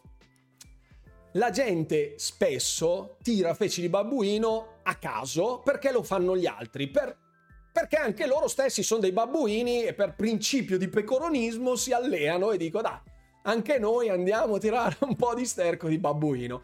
Tantissimi fanno così. È triste? Sì. Però si vedono, si vedono, si vedono, si vedono quelli che fanno così. Se da questa live tirassi fuori il video polemica faresti un sacco di visualizzazioni. È vero, LLK. Potrei anche tirare... Magari con la copertina non indovinerete mai cosa ha detto Ron Walker. Mamma mia con anche quelli che aprono dei canali paralleli sui loro stessi dissing di varie persone e praticamente si fanno tipo da portavoce del loro messaggio di dissing senza esporsi, no? Per continuare a far girare il loro dissing in giro per vari canali. La tristezza nella tristezza, cioè già fai del dissing contro qualcuno che nemmeno ti caga e successivamente fai un canale dove riproponi il tuo dissing celebra- autocelebrandoti, ma non sei tu. È un altro che ti ha celebrato. Chi lo sa? esatto, esatto. Tra le tante che abbiamo letto, ricordiamo il 7 a Starfield. Sì, ma davvero, cioè... davvero. Anche lì sul discorso di quanto la meni la gente su sti cacchio di voti e il Metacritic e questo e quella. Ma che ce frega? Cioè, davvero, raga, è lì da giocare. Vi piace, giocate. Non vi piace, non giocatelo. Mamma mia, davvero. Come ho detto oggi, ma perché succederà sta roba, eh? Succederà di nuovo sta cosa su Forza Motorsport. Perché, oh mio Dio, non c'è ray tracing su Serie S, come faremo adesso? Senza ray tracing su un frullatore di 200 euro, mannaggia la miseria. Come... È impossibile giocare a Forza Motorsport senza ray tracing su Serie S non si può, che vergogna, beh, schifo. e quindi altro giro di pattume, altro giro di polemiche, altro giro di casino per il niente, per il nulla cosmico. E intanto giù di click e facciamo il video su come il Metacritic ha cambiato il voto. Ah. Che palle. Che palle. Quando andavo a scuola io 7 era un buon voto. Anche quando andavo a scuola io ti dirò. 85 ore su Starfield, keep, keep going, bravo, bravo. Mi piace che la gente non si rovesci eh, sotto i commenti dei, dei, miei video dove arrivano puntualmente i detrattori, anche fanboy, fra virgolette, ehm, di altri ecosistemi dove dicono ah giocaci tu a questa pezzo di cacca che è Starfield, che noi adesso abbiamo Spider-Man 2, eccetera. E la gente nemmeno gli risponde perché è lì a vedere come fare una roba su Starfield non gliene frega una mazza del fanboy che arriva a fare la sua sceneggiata e questo mi rende orgoglione da questo punto di vista. Forza non credo subirà lo stesso trattamento di Starfield, però Starfield è visto come il gioco rubato al multipiattaforma da tanti. Sì, esatto, sì, è vero, c'è anche questa cosa, Play Studio, è vero, il gioco rubato. Il gioco rubato. Che poi loro, stesso, loro stessi dicono che sia sterco praticamente, quindi gli abbiamo, gli abbiamo tolto l'impiccio di andare a raccattarlo, ce lo teniamo noi, grazie. cioè, esatto. Starfield fa talmente schifo che sono a 70 ore e l'ho preso il 6, perfetto. esatto, bravo Tommy. Il potere delle esclusive, bravissimo Enrico, bravissimo, bravissimo. Quando andavo a scuola io i voti li davano con le pitture, con le pitture rupestri, segnavano dei solchi nella pietra, poi quando c'era il 5 facevano la sbarretta così, perfetto. Molto bene. Molto bene. Allora, eh, un, paio di cosine, un paio di cosine le abbiamo dette. Per non farmi rubare il gioco multipiattaforma mi sono preso una serie X. Browning.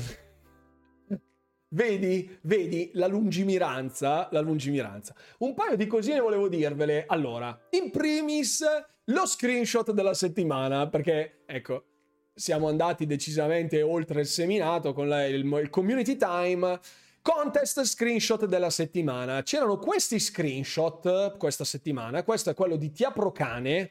Vediamo. Poi c'era eh, Mogarix. Diamo il momento di celebrità appunto a tutti coloro che hanno contribuito. Qui abbiamo Toad 7580 con questo Flight Manual Nova Galactic. Eccolo qui.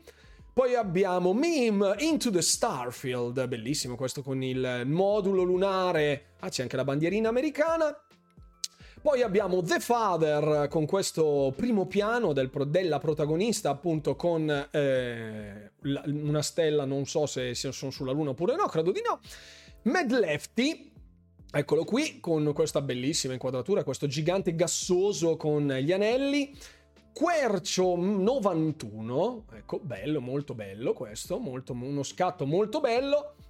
Look the Luke che c'è anche qui in live con la Frontier parcheggiata davanti a questa nebulosa, bellissimo, guardate, ecco, non si vede qua nell'angolino perché ci sono io, però aspetta che devo farlo, eccolo, ci sono anche due, ci sono anche i due, eccolo qui, eccolo qua, poi, poi, poi, poi, poi, poi, poi Paffuto, Paffuto, eccolo qui, qui siamo alla piattaforma di attracco di Neon, molto bella, molto bello questo scatto, bellissimo anche questi riflessi qui delle luci, molto bella. Jovial Halo 95 davanti a un altro gigante gassoso, braccia aperte così, stacce, stacce, sta dicendo stacce. Pablo ZC con questo fantastico scatto nella, a Neon siamo qui, probabilmente nella, nella sezione quella sotto, quella più popolare. Bellissimo, ecco ovviamente qui c'è la nostra carissima Andrea che io dico Andrea, ma potrebbe non essere il suo nome.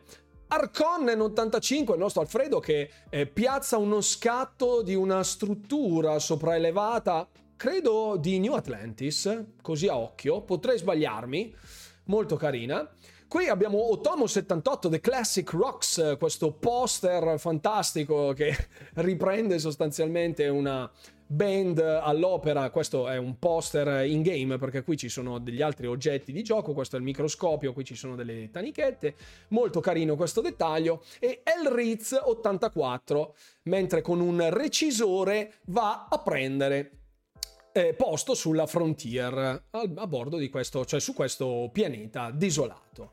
Il vincitore della settimana è Mad Lefty con il 39% delle preferenze, quindi lo screenshot della settimana è quella del buon Mad Lefty. Grazie ovviamente per eh, aver partecipato, congratulazioni, verrai spammato sui miei social da domani.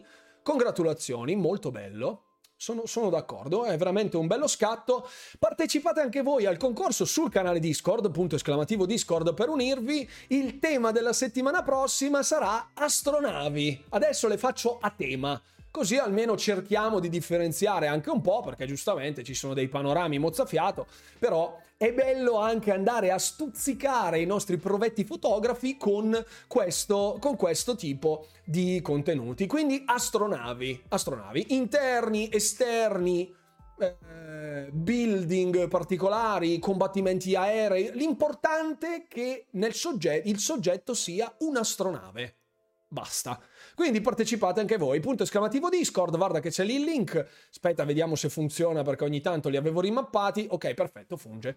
Grazie mille. Parteciperò solo quando saranno a tema cibo, mi sa.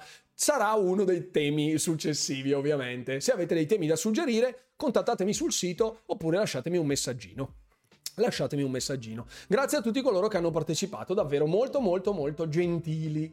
Poi, una cosina che volevo snocciolarvi è questa qua, un, um, un job listing che alcuni hanno reputato molto interessante, ma vorrei fosse chiaro che cosa sia il contenuto. Buonasera Principe Bianco, buonasera, benvenuto a bordo della live. Ciao caro. Dunque, Playground Games ha aperto, fra virgolette, un job listing per la posizione di manager per la localizzazione in merito a Fable. Fable.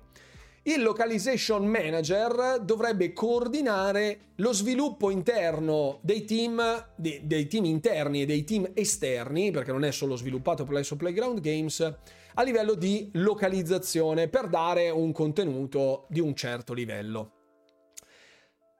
Cosa significa? Che verrà localizzato in altre, altre lingue.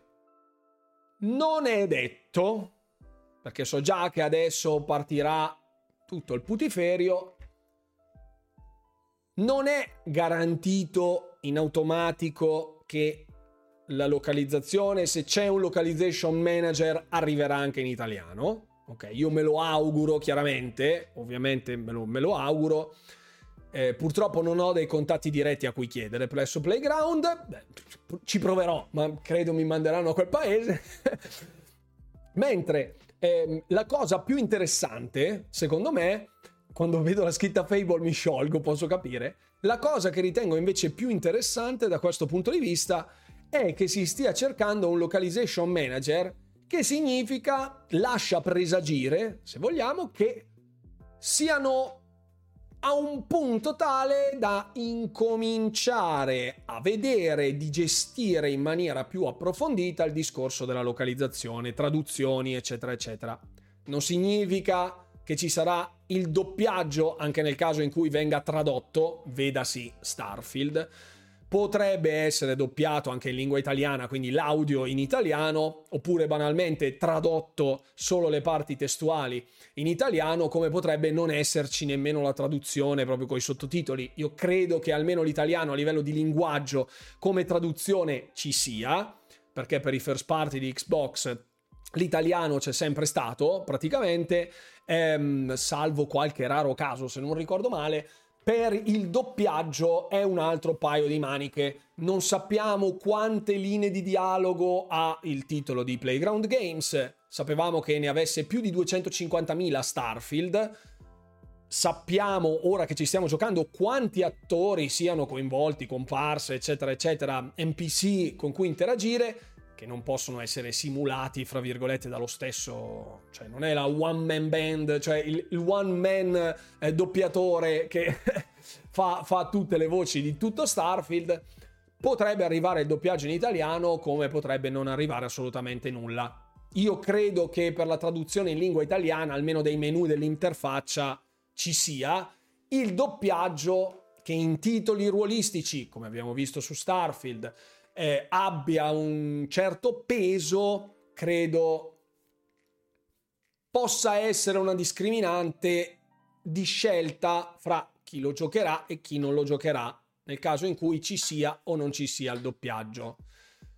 Mi rendo conto che mh, mm, sia brutta come cosa, perché non sentirlo nella propria lingua è un brut- è, è, è brutto è brutto. Cioè, lo vedi scritto in italiano, i titoli di Bethesda sono sempre stati fatti con l'intenzione di portarli anche per il pubblico italiano. L'italiano c'è su Starfield, purtroppo il doppiaggio no. Speriamo che magari i titoli più compatti, magari a livello di script come potrebbe essere Fable, siano visti di buon occhio per il mercato italiano al punto da ricevere un doppiaggio audio. Ve lo dico perché già in molti hanno detto wow arriva in italiano. Calma. Calma. Potrebbe essere come no. Speriamo che tra l'altro arrivi a breve perché con la localizzazione in pista potrebbe essere interessante. Darkedo ci scrive oh suggerisce un sondaggio Secondo te quando uscirà il gioco? Ho delle proposte. Fine 2024, metà 2025, fine 2025. Va bene, quindi facciamo il sondaggio. Dai, facciamo il sondaggio. Dita sulle tastiere. Forza Motorsport è doppiato in italiano, altrimenti scaffale. Per me non lo doppieranno mai in italiano, in audio, doppiaggio è... non lo so, non lo so. Effettivamente il lavoro che ci va dietro è sempre molto, eh, però... Allora, finestra di lancio Fable. Allora, facciamo inizio 2024, le facciamo tutte. Metà 2024, fine 2024, anzi facciamo così. Prima metà del 2024, seconda metà 2024, prima metà 2025, seconda metà 2025. 3 minuti di sondaggio, grazie Darchedo per aver selezionato il, uh, il sondaggio. Rispondete, 3 minuti per votare, avanti. Ma figurati, grazie a te, grazie a te. Ok, un paio di altre cosine le avevamo viste oggi nel video. allora, no, non ve l'ho messa questa. L'ho tolta, l'ho tolta appunto perché il video di oggi dovevano essere tipo 32 minuti, il video di domenica è sempre polemica, l'ho accorciato. L'ho accorciato. Eh, ci sono stati dei mm, report da Timur222 che segue molto la scena LinkedIn compagnia cantante dove Craig McNary il responsabile di Xbox aspetta che vi do tutta la dicitura perché qua era lunga, Senior Director Global Band and Integrated Marketing di Xbox, ha messo sul suo profilo questa foto. Questa foto. Cioè, questa descrizione che è stata screenshottata, fortunatamente, fortunatamente. Eh, lanciato e cresciuto Xbox Game Pass, l'abbonamento numero uno al mondo, con 30 milioni di membri. 30 milioni. Sapevamo che l'ultimo dato ufficiale Microsoft fosse di 25 milioni dell'anno scorso. Una volta visto ciò, Timur l'ha postato, la gente ha incominciato a dare di matto e l'ha rimosso. Infatti qui c'era Launched and Grew Xbox Game Pass. Basta tolti i numeri, tolti completamente. È arrivato poi un update il giorno dopo, cioè ieri, dove ha rimesso 25 milioni. Quindi l'ultimo dato ufficiale, l'ultimo dato ufficiale è quello lì. Eh, resteranno fino al prossimo aggiornamento 25 milioni di abbonati. Questo perché più o meno più o meno ci sarà il discorso di Xbox Game Pass Core che secondo me alzerà di molto il numero di abbonati Game Pass, perché giustamente il Live Gold non era un Game Pass, siccome adesso il Game Pass deve essere il focus totale, allora ingigantiranno i numeri così. Ed ecco il motivo per cui hanno chiamato il Live Gold Game Pass Core e hanno messo l'offerta così, perché è tutto il potere del marketing tutto il potere del marketing.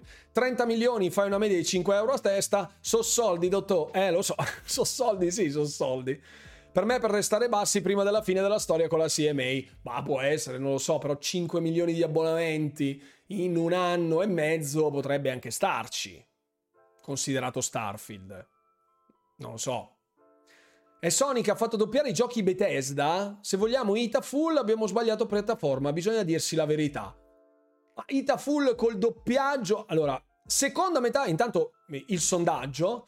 vince la seconda metà del 2024, quindi la seconda metà dell'anno prossimo. Prima metà del 2025 per il 30% e eh, 25% la seconda metà del 2025. Quindi più o meno tutti lo vediamo da giugno del 2024 in poi. Il, la finestra e lancio di Fable. Nessuno ha detto la prima metà del 2024, segno che si sia già capito, insomma, che sia una roba molto più in là, non nell'immediato, giustamente. Io non credo comunque che eh, infatti, da quando, in Sony, eh, da quando in qua Sony decide per Bethesda, sì, infatti, non, secondo me non, non, è assolutamente vera questa cosa, lascia passare. Cioè, è, è Bethesda che sceglie cosa fare, cosa doppiare. È chiaro che i titoli first party sono un altro discorso. Sony li fa doppiare tutti in italiano perché in Italia vende un boato, perché è una roccaforte di Sony, quindi onde evitare di scontentare uno dei mercati più floridi per PlayStation, è chiaro che ci sia dell'interesse a farne una localizzazione specifica per i propri first party, chiaro che sia così. Poi il fatto che Xbox non lo faccia in Italia perché abbia una fetta di mercato davvero molto esigua, non significa che sia perché disprezzi l'Italia o semplicemente il rapporto investimento-ricavo è super sbilanciato in favore dell'investimento. Ci vogliono troppi soldi e se ne ricavano troppo pochi. E questo è. Non credo che comunque, cioè non, non penso che eh, i publisher abbiano diritto di rivalsa in termini di localizzazioni, cioè il developer che decide e basta e il developer tratta con il publisher per stabilire il revenue cut, cioè quanti soldi si tiene il publisher per distribuirlo sui suoi store. Lo store holder, scusate, neanche il publisher a dire la verità. Eh, per cui l'unica cosa che viene trattata è quella. Poi che Sony abbia un altro tipo di produttività, specie sul nostro territorio, quello è un dato di fatto, assolutamente.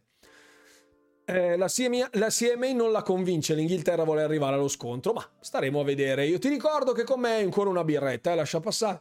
Aspetta, ma fetta di mercato esigua in Italia di cosa parliamo? Di console vendute? Sì, cioè allora, il bacino di utenza di Xbox non so, a livello di percentuali non so quanto sia, ma ehm, è fuori di dubbio che in Italia la percezione del brand di Xbox anche da un punto di vista di marketing tradizionale sia nettamente inferiore a quella di PlayStation. Quindi è chiaro che una campagna di marketing molto più violenta che è stata perpetrata negli ultimi vent'anni da Sony sul territorio italiano abbia fatto in modo di collocare Sony come prodotto globale all'interno del mercato italiano, cioè sinonimo di videogiochi. Lo sappiamo benissimo che quando uno dice stai giocando alla PlayStation e magari stai giocando con Google Stadia, ma che uno non lo capisce. PlayStation è diventato sinonimo di console gaming. Questo lo è da vent'anni, credo. Quindi a livello di percezione, forse anche di più, a livello di percezione è chiaro che siano così, le carte in tavola sono quelle. Poi console vendute, sinceramente non saprei dirti, però chi lavora nel settore dei, delle grandi catene di distribuzione lo dice proprio apertamente, cioè le console che vengono vendute all'interno di Media World, Unieuro, eh, GameStop e compagnia cantante, ne conosco diversi che lavorano in queste aziende, quindi ho il riscontro almeno per quanto riguarda Bergamo, ecco, la mia città, le serie S o le serie X stanno lì sugli scaffali magari, non so, due settimane, per dire, prima che ne venga venduta una, per dire. Mentre per quanto riguarda PlayStation c'è un ricambio molto più veloce, anche delle PS4, che vengono ancora molto richieste, mentre per Xbox viene spesso ritirato l'usato vecchio per una permuta a volte con serie S, a volte con serie X, oppure passando direttamente a PlayStation 5. Quindi i, i, dati che ho io in mio possesso di vari venditori che lavorano in queste aziende è quella lì. Poi ho la realtà, fra virgolette, di 6-7 catene di distribuzione all'interno della mia provincia che non è Milano centro o Roma centro o Firenze centro, cioè città molto grosse dove gira un sacco di gente. Bergamo, tutto sommato, una, ha un milione di abitanti, tutta Bergamo, quindi non è una roba ciclopica. Potrebbe essere il contrario in altre province, ma da quello che ho sentito anche all'interno della community, visto che ce ne sono diversi che lavorano anche in catene di distribuzioni, più o meno l'andazzo è quello lì. Più o meno. Bisognerà vedere con il primo COD senza contratti Sony per vedere se l'Italia si aprirà un po' a Xbox. Io spero davvero vivamente che facciano questo tipo, questo tipo di campagna perché altrimenti stiamo a posto. Stiamo freschi. Buonasera Massimo. Eh, parlando del discorso localizzazioni, vorrei ricordare che Far Cry 6 è stato il primo a non avere il doppiaggio in italiano dopo 48 miliardi 385 no, 48 milioni 385 985 episodi, inclusi gli spin-off. È vero, è vero, Far Cry 6 non ha avuto il doppiaggio in italiano, nonostante sia un terze parti e nonostante Ubisoft comunque venda parecchi di questi titoli. Quindi il mercato in Italia c'è e sia trasversale alle, ai brand dei first party. Ideologicamente, scrive Robertino, il brand PlayStation è radicato nella mente del consumatore medio come console unica da possedere a tutti i costi, è vero. È vero. Basta guardare le classifiche dei giochi più venduti in Italia per chiedersi perché certi giochi non vengano tradotti. È, è stravero, eh, questa cosa. Cioè, è, è super vera sta roba. Io... Mh, avevamo già visto, credo, credo, che si fosse già fatta un'analisi di questo tipo. Eh, fammi vedere un attimo perché... Fammi andare un attimo nell'Xbox, eh, nello store Magari su PC il Microsoft Store potrebbe essere il più... non lo so. Aspetta, vediamo, vediamo. Vediamo. Allora, i più venduti, siamo sullo store Xbox, ok? I più venduti? Allora.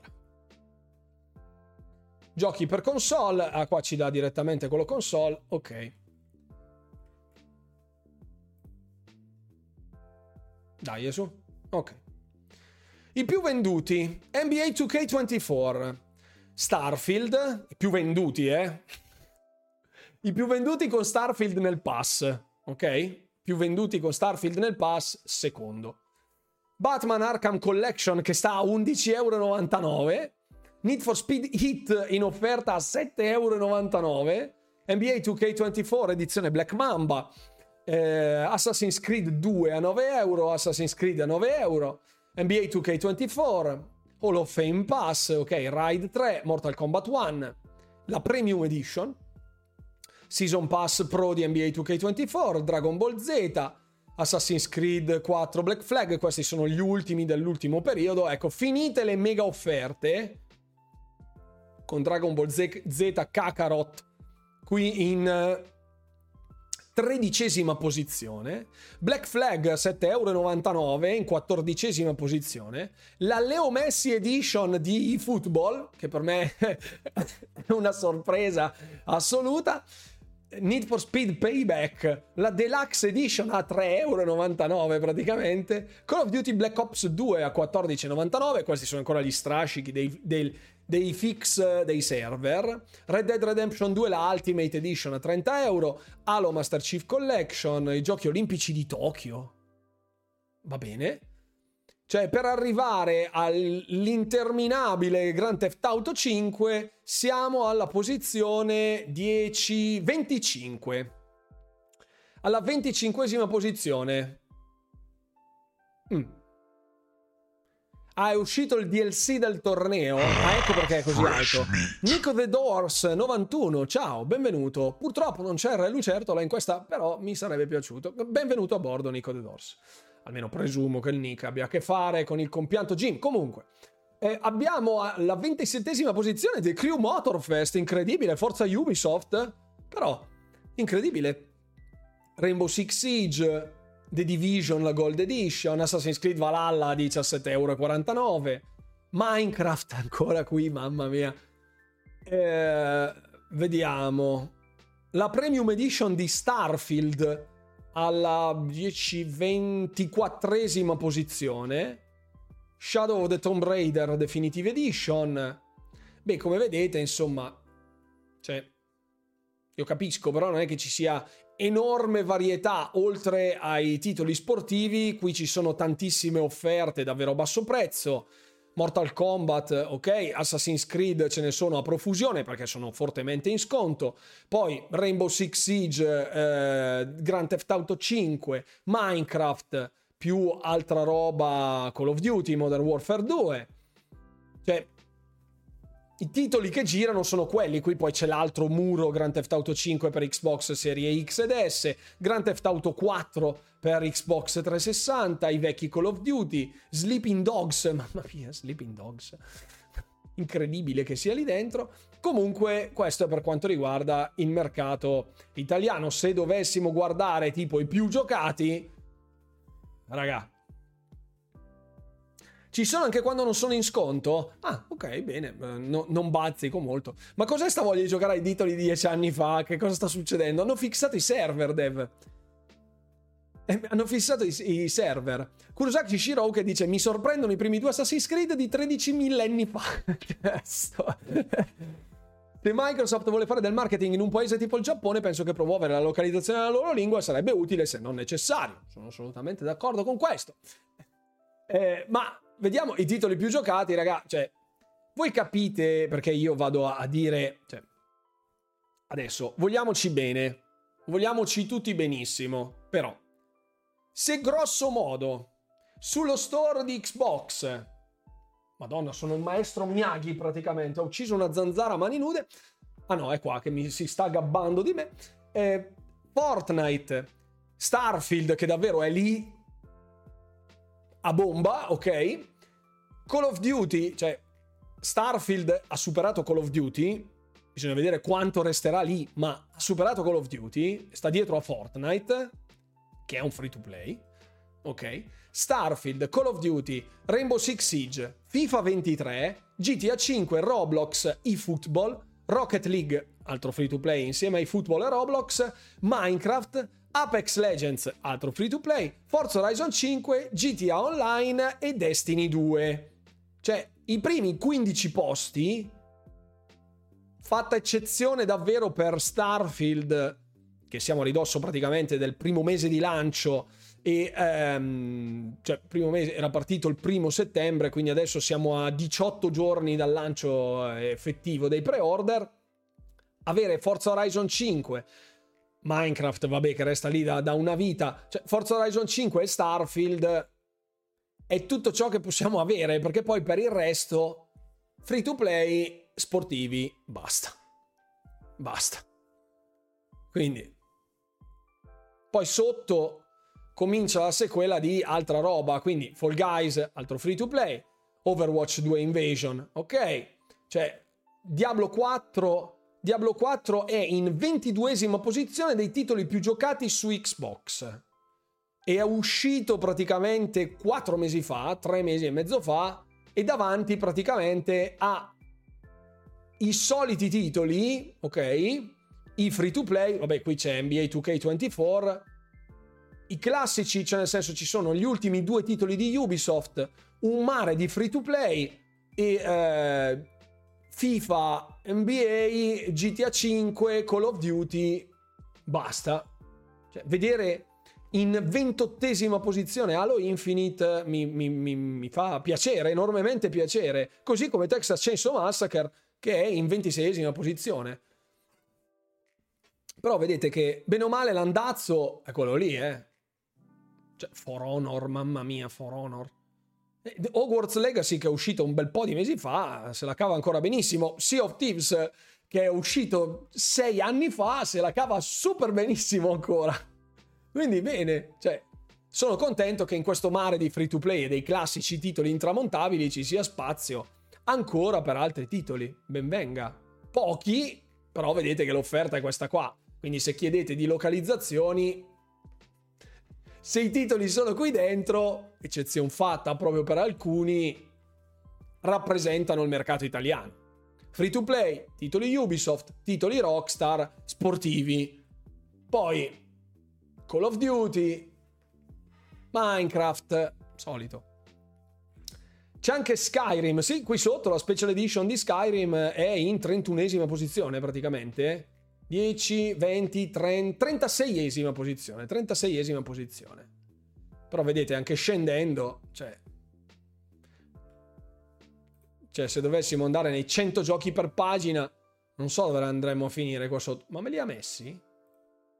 Signore, cortesemente, non, non vuole farmeli vedere. Vabbè, non importa.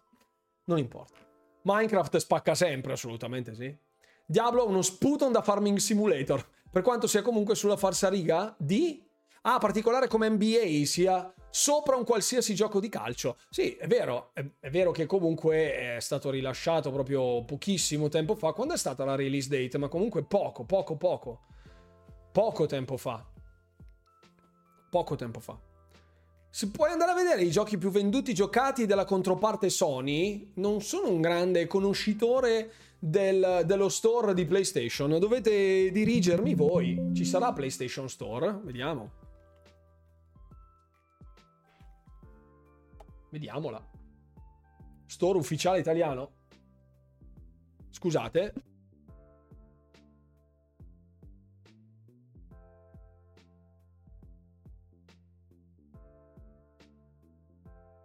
Scusate, c'era un waifu che non stava proprio benissimo.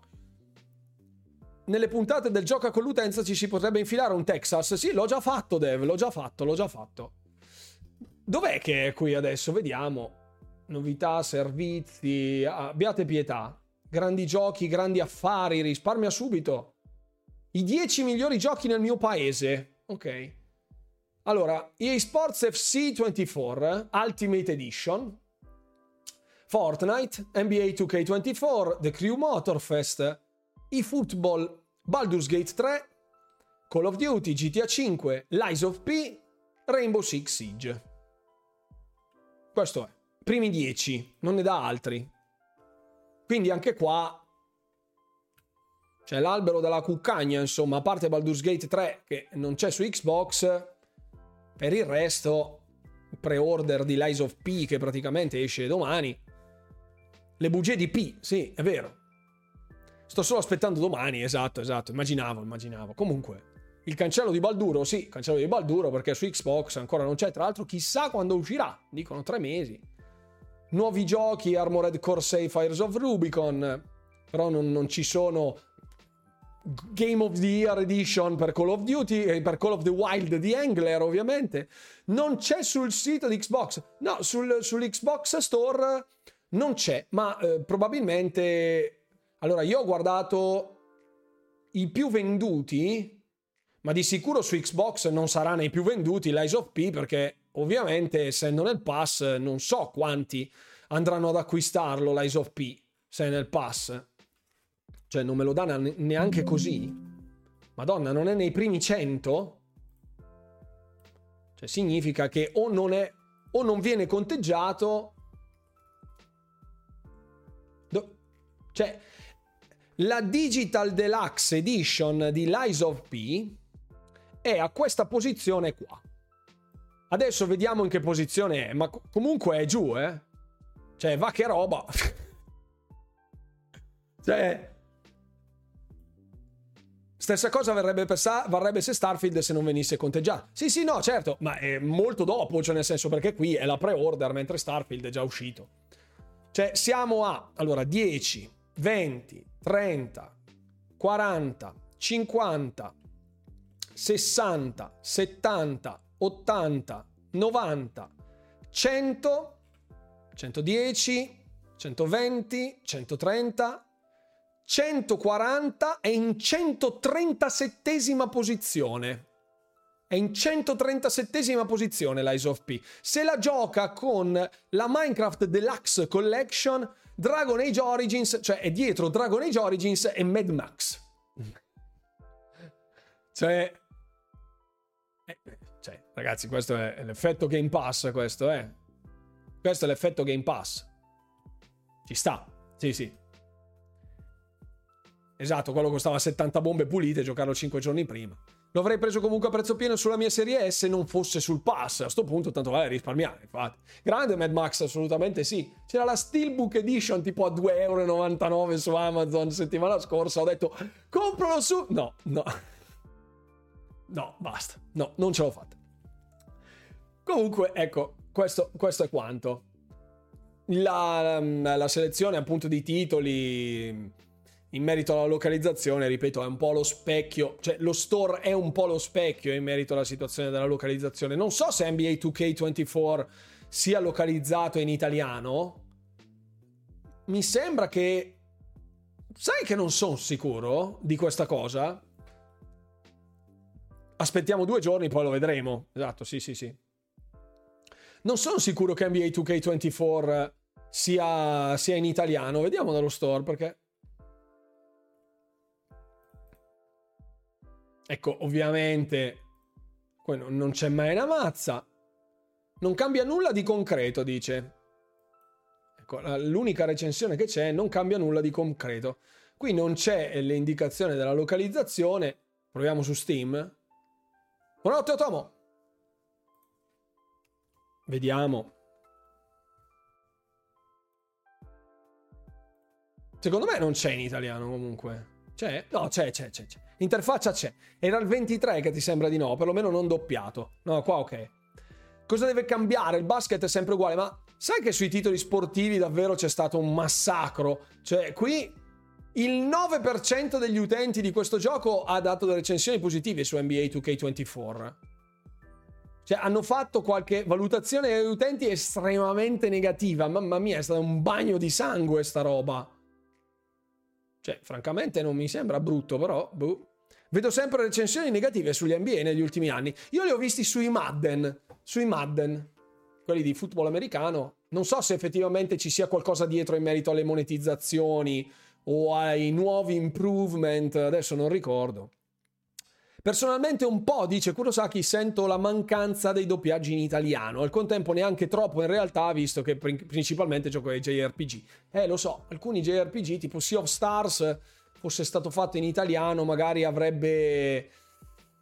Cioè, dove non ci sono dei doppiaggi effettivamente con delle linee di dialogo particolarmente corpose, dove dici, vabbè, devo stare lì a, a soldare, a reclutare un doppiatore per leggermi 200.000 linee di dialogo, cioè magari 200.000 no, però nel senso, non capisco come sia possibile oggi, a livello anche di tecnologia, la traduzione, fra virgolette, testuale in italiano, magari lasciarla, rilasciarla successivamente alla release, cioè tipo Sea of Stars, che non ha la traduzione in italiano, neanche proprio tradotto proprio testuale, non, non, non, è, non è un discorso relativo ai doppiaggi, ma proprio anche l'interfaccia di gioco scritto in italiano con quello che ha venduto, cioè ha venduto un milione di copie, cosa ha fatto? Un milione di copie in dieci giorni, cos'è che ha fatto? Ha fatto dei, dei numeri allucinanti Sea of Stars, non ricordo se 500.000,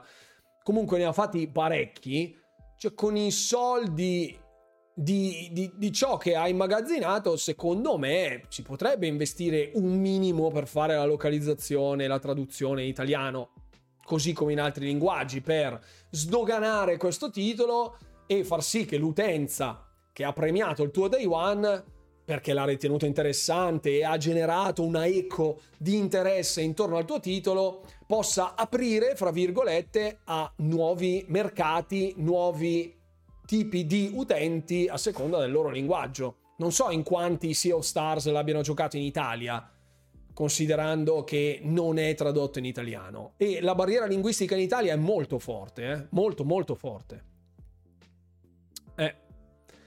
Anche World of Warcraft su PC mi ricordo che prima di vedere le traduzioni in italiano avrei dovuto spostare Pandaria, sì, la quarta espansione. È vero, DVM. È vero, è vero. 100.000 in, gio- in 5 giorni. Cos'era stato il, il record di vendite? Ricordo che mm, vendette una cifra spaventosa. Ho detto, mamma mia, cioè pure sul pass. Recensioni negative poi però sono giochi che stampano soldi con i pacchetti. Eh, eh sì, eh sì, eh sì. È segno sempre della stessa cosa, cioè è come il discorso dei voti, no? Dei, dei, voti numerici che dici, ah, quel gioco lì ha preso tot, però è ancora stragiocato. Cioè, vedete, allora, abbiamo detto, mh, mm, aspetta, eh, perché questi erano, erano i più venduti. Questi erano i più venduti, sì. I più giocati, 22esima posizione Diablo 4. Su Xbox, 22esima posizione, dietro a sportivi e free to play, sostanzialmente, oltre ai nuovi arrivi. Andando a vedere cosa pensi l'opinione pubblica di Diablo 4 oggi, anche in Italia, dove a parte i primi tre giorni dove praticamente ne hanno parlato tutti, poi è arrivata l'ondata dei content creator indignati dall'estero e eh, le conseguenti vaccate, fra virgolette, che hanno fatto quelli di Blizzard, perché hanno fatto delle vaccate comunque al netto di tutto. La percezione di Diablo è che sia un gioco finito nel dimenticatoio, che non si gioca praticamente più nessuno. Io seguo dei content creator come Vutigio, per esempio, o Riker agli, all'estero, dove fanno ancora tanti contenuti in merito a Diablo perché è il loro focus primario. Però la percezione è che Diablo sia un gioco che non si caga più nessuno. Ma in realtà, insomma, vederlo in 22esima posizione dietro un muro di free to play e di titoli sportivi smentisce un po' questa, questa condizione, no? E mi ricordo che, se non sbaglio, è il gioco con il più basso score utenti su Metacritic, può essere? Può essere una roba del genere? Il gioco si lascia giocare completato da chi non parla in inglese, perfetto, bene. Sul pass e sul plus, giusto, bravo Fix, anche sul plus, certo, vero. È un inglese semplice, poi si può usare il cellulare col traduttore inquadrato allo schermo. Io vado da anni cercando di diffondere il verbo di Google Lens che comunque è super comodo, cioè rispetto a quello che facevamo noi in gioventù, col traduttore Garzanti, cioè col, col dizionario Garzanti bilingue a, fra, a, fianco, credo che ci sia decisamente più comodità oggi, anche se un titolo non è localizzato in maniera nativa nel nostro linguaggio, nella nostra lingua, io credo che sia molto più semplice oggi fruirne. Niente, la gente non ce la fa, non ce la fa, purtroppo non ce la fa. Eh. E c'è anche un sacco di gente che non giocando, cioè a, non gioca a Starfield perché non è doppiato, che secondo me è un vero peccato. Perché al netto di tutta la parte ruolistica, che è molto vasta, che è molto ehm, lunga anche, ma che è estremamente apprezzabile anche, cioè ha un ritmo, un incedere lento, che è vero, non fa apprezzare le, le, le, le, animazioni facciali, le fasi di dialogo, eccetera, eccetera, perché sei impegnato a leggere il sottotitolo, però è comunque fruibile come, doppio, come localizzazione, come traduzione. Ce ne sono di molto più frenetiche molto meno fruibile, come, come, come High on Life, per esempio. Nonostante tutto, non sia giocato perché manca l'italiano. E me ne rendo conto anche dai commenti sul mio canale YouTube cioè dove le due critiche principali che vengono mosse da Starfield sono la mancanza del supporto mouse e tastiera, perché ripeto davvero, ne becco uno al giorno che mi scrive ma come mai non c'è mouse e tastiera? Cioè, mi, mi, mi, mi, fa piacere che ci sia questa, questo interesse in tutte queste feature, cercherò ovviamente di informarmi in merito, e la seconda è la mancanza del doppiaggio. È la mancanza del doppiaggio. Nonostante sia completamente tradotto in italiano, manca il doppiaggio è molto pesante, cioè anche a me è dispiaciuto, eh, l'ho detto anche all'interno del mio video di opinione, ma è proprio percepito fortissimo dalla community, fortissimo. E andrebbe meglio contestualizzata questa cosa in Microsoft se si volesse dare davvero un segno di gaming per tutti, cioè non gaming per tutti ma per te no perché il mercato è troppo piccolo, cioè, capisco che sia contro le logiche di mercato, cioè è chiaro che sia un discorso profitti, eh, investimenti, ricavi, però eh, se, se, davvero si facesse il passo oltre sarebbe fantastico. Mi rendo conto che un titolo come Starfield sia davvero il caso limite, perché ha davvero una mole di contenuti spaventosa. Chi ci sta giocando, chi si è chiuso malissimo, scopre questa ogni giorno. con linee di dialogo di spazianti che arrivano, quelli che ti fermano eh, in mezzo allo spazio, che ti dice dobbiamo, stiamo litigando io e mia moglie, vieni che dobbiamo parlare, cioè, il tizio che ti passa fuori sul pianeta sperduto, che fa le foto alle rovine, cioè capisci che doppiare tutta quella roba lì sulla vastità di Starfield sia davvero un caso limite, e, però è molto percepito dalla community. Questo è proprio innegabile, innegabile. Eh, mi spiace. Mi spiace. Eh, il metascore utenti di Diablo 4 è 2. Ecco, perfetto. Falconero ha detto che Diablo 4 in realtà non va su Twitch, ma il numero di giocatori è quasi più del lancio. Ha ragione, ha ragione. Cioè, questo, questo, questo non l'ho visto, non mi è arrivato la notifica. Andrò a recuperare il video di Davide. Io non... Ehm, cioè, questo dà ragione a quello che è il, eh, l'analisi di Davide, eh, assolutamente. Cioè, è qui, mannaggia la miseria, cioè vuol dire che è ancora stragiocato. E su Twitch non si vede, ma è lo stesso discorso che facevamo con eh, un altro ragazzo in live eh, settimana scorsa, domenica, no scusate, giovedì, che eh, Starfield non andasse più in live su Twitch. Eh, mi pare fosse Astix, non so se c'è ancora in live, se non ricordo male. E cioè, vedemmo effettivamente quanta attenzione ci fosse sul titolo Starfield in termini di ore giocate, gente che lo sta giocando e gente che lo vede giocare. E questa cosa non sia un metro di, pa- di misurazione, ecco, non abbia un riscontro effettivo in quanto sia di successo un titolo. Non è che se un titolo è stra-streamato, allora è una bomba. Cioè ci sono dei casi limite, adesso vi, vi faccio vedere anche in tal senso, se ci mettiamo a vedere nelle categorie, ad esempio, categorie che potrebbero piacerti, queste sono ordinate per, eh, per contenuto, per, per categoria. Uh, Just Chatting, che è quella dove siamo noi in questo momento, GTA 5, League of Legends, Minecraft, Lies of P, Valorant, Counter-Strike, Fortnite, World of Warcraft Classica perché hanno aperto i server hardcore, Lost Ark, strano che sia così in alto, Escape from Tarkov, FIFA 23, lasciamo stare le slot e tutte queste cose qua, Honkai Star Rail, Dota 2, Tom Clancy Rainbow Six, Teamfight Tactics, cioè arrivati qui praticamente è più o meno la stessa roba sempre, a parte l'Eyes P che vabbè è nuovo e quindi ci sta. Party Animals, perché c'è Party Animals con 46.000 che deve uscire? Scusate, eh. Come... Come è possibile? Mm, strano che comunque qualcuno possa streamare Party Animals. Va bene, magari hanno il codice creator, beati loro. Eh, Counter Strike, Sport, Mortal Kombat 1, Fading Afternoon, NBA 2K. Qui cominciano i titoli nuovi, più o meno. E, e siamo qui. Cioè, a parte poker, slot, eccetera, eccetera, Party Animals, Mortal Kombat 1, Fading Afternoon, qualsiasi cosa sia, non ho la minima idea, NBA 2K24 e Starfield qui.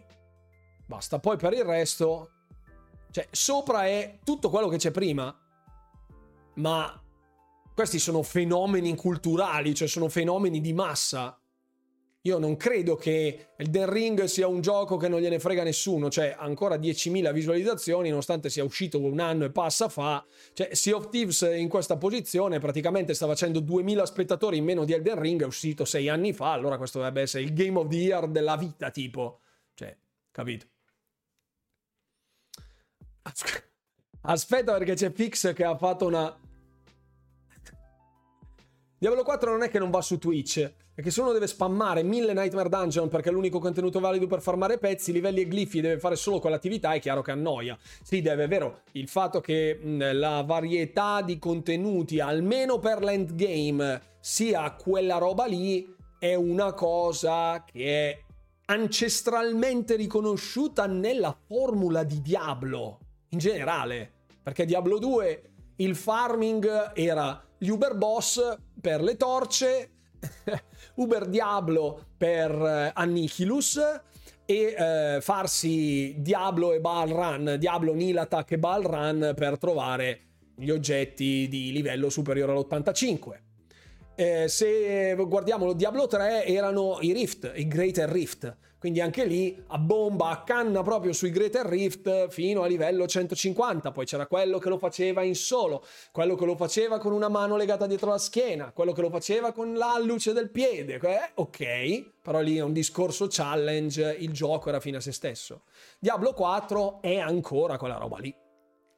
È ancora quella roba lì, perché non è un MMORPG, ma è un hack and slash come Diablo fine. Il Path of Exile ha una varietà migliore di, di, di cose da fare, ma anche lì, cioè, ecco, Path of Exile è qui. 16.000 giocatori. Diablo 4 in questo momento dov'è? Facciamo... Diablo 3.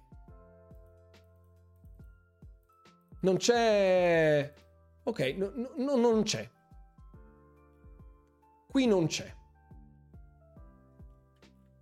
Eccolo qua, 1352 spettatori.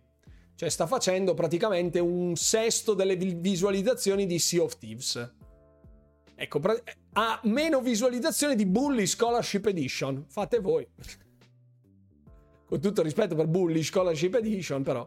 Ecco, Stardew Valley, ecco, più o meno ha gli spettatori di Stardew Valley. Circa. Yakuza in pixel art, molto carino, non lo conoscevo, grazie. Sono scioccato per il fatto che si giudici un, un, giudichi un gioco morto perché non si streama su Twitch. Sì, eh, effettivamente... Cioè, spesso la leaderboard qui di, di, di Twitch eh, è vista un po' come il termine di paragone fra quello che va e quello che non va. Perché il Metacritic ha un valore fine a se stesso e ci sono dei giochi super mega ultra criticati che comunque vengono visualizzati tantissimo, vengono giocati anche tantissimo. E mh, mm, francamente la massa, fra virgolette, dei giocatori più casual va a vedere su Twitch quali sono i giochi più giocati per investire i suoi soldi, come se fosse la classifica dei titoli più giocati del momento. Ecco. I numeri di Starfield, Starfield è sui 15.000, 14.000, 18.000, 18.000, 18.000, poco sotto Baldur's Gate, poco sotto, eh, mille spettatori circa. Ecco. Esatto. Ecco, sì. Siamo fra... Eh, sì. Dopo vedete c'è roba tipo Medway con 18.112 spettatori dove ce n'è uno che ne sta giocando, cioè sta con 15.000 spettatori lo sta giocando. Cioè è completamente irrilevante che questo sia qui. Cioè, avrebbe potuto giocare Prato Fiorito, era uguale. E poi Starfield non è manco un gioco da live, esatto. Stardew Valley giocone, giochissimo Stardew Valley, installato fisso su tutte le mie console e anche sul PC, pensa un po'. Oh, Fading Afternoon è il sequel di Friends of Ringo Ishikawa. Che è sta New Runs? Scusa, Pic, va, vado via, basta. Ok. Le tendenze sono un costante solite cose più gioco del momento, vero? Vero, se dovessimo guardare le tendenze di YouTube, vedere cosa sia popolare su YouTube, nonostante io abbia un algoritmo imbottito di canali statunitensi che parlano di videogiochi, mi proporrebbe le peggio zozzerie, guarda, sono sicurissimo che ci sarebbe del pattume inenarrabile. Come dico spesso, Twitch non è la verità assoluta, ma mettiamola così, se certi titoli sempre alti da mesi e anni è molto probabile che quei giochi saranno perlomeno interessanti. Sì, hanno sicuramente, diciamo che attirando tanta gente invogliano altra gente a entrare a far parte del club dei giochi più giocati. Perché a conti fatti, a meno che si tratti di e-sport, allora lì è un altro fenomeno Mm, io non so francamente quanto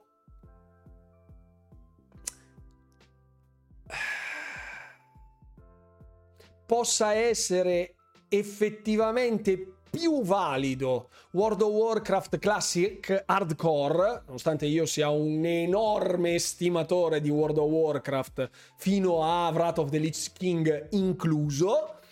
Quindi eh, vederlo qui in alto fa un po' specie. Fa un po' specie. Lo dico da fan. Lo dico da fan. Chi ha giocato a World of Warcraft sa che la cosa unissima che contraddistingue World of, War- World of Warcraft è il senso di vastità del mondo che ti fa sentire piccolo e in costante pericolo.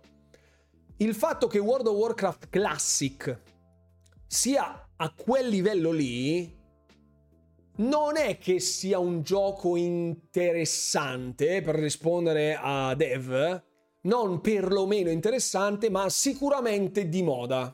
Di moda, perché il vecchio Vanilla era interessante nel 2005, nel 2006, poi basta, perché già, già con Burning Crusade Vanilla aveva già mostrato in lungo e largo quali fossero le sue lacune, i suoi deficit da un punto di vista strettamente tecnico-esecutivo realizzativo del palinsesto di World of Warcraft. Rivederlo vent'anni dopo, lì in alto nella prima riga di Twitch, fa un po' specie, fa un po' specie. Questo interessa. Questo, questo stavo per, per dire. Ah, tu bravo, Jacob era bravo. Faccio quello che va, grazie Kurosaki. Sì, ma adesso siamo in chiusura. Fa sempre piacere andare alla ricerca delle chicchette varie. Bravissimi, bravissimi. È sbocciato l'amore nel frattempo. Allora. Attenzione perché Fix è un po' permalosino, eh? Stai attento a non tradirlo. Dunque, ragazzi, dopo questa piccola panoramica dove abbiamo parlottato un po' del più e del meno, noi ci vediamo martedì sulla prossima puntata, ovviamente, di, um, del, um, delle mie live su Twitch. Ci saranno dei contenuti di gaming, ovviamente, perché come vi ricordo tramite il calendario, martedì Martedì questo in arrivo, eh, no, domani uscirà l'Eyes of P, quindi molto probabilmente morirò male in live su Lies of P. Eh, non sarà tutta live di Lies of P, assolutamente, perché non ho la prestanza fisica per giocare dei Souls-like per due ore, ma faremo il classico salottino, qualche news, qualcosa di intrattenimento e poi tutti sintonizzati a supportare il capitano per i contenuti di gameplay che fanno crescere la community e ci fa arrivare sempre più lontano, così almeno ci sarà sempre più roba da giocare, anche roba più grossa, chiaramente, visto che i contenuti sono sempre propedeutici alla crescita. Grazie davvero a tutti per essere arrivati per, fino a questo punto della live. Grazie a tutti coloro che si sono abbonati, tutti coloro che sono passati, anche solo a salutare, quelli che hanno lasciato l'iscrizione. Ci vediamo lunedì, c'è l'allero. Ci vediamo martedì alle ore 21, come sempre, su questo canale. E non mi resta altro che augurarvi, come sempre, buon divertimento, gamers. E alla prossima.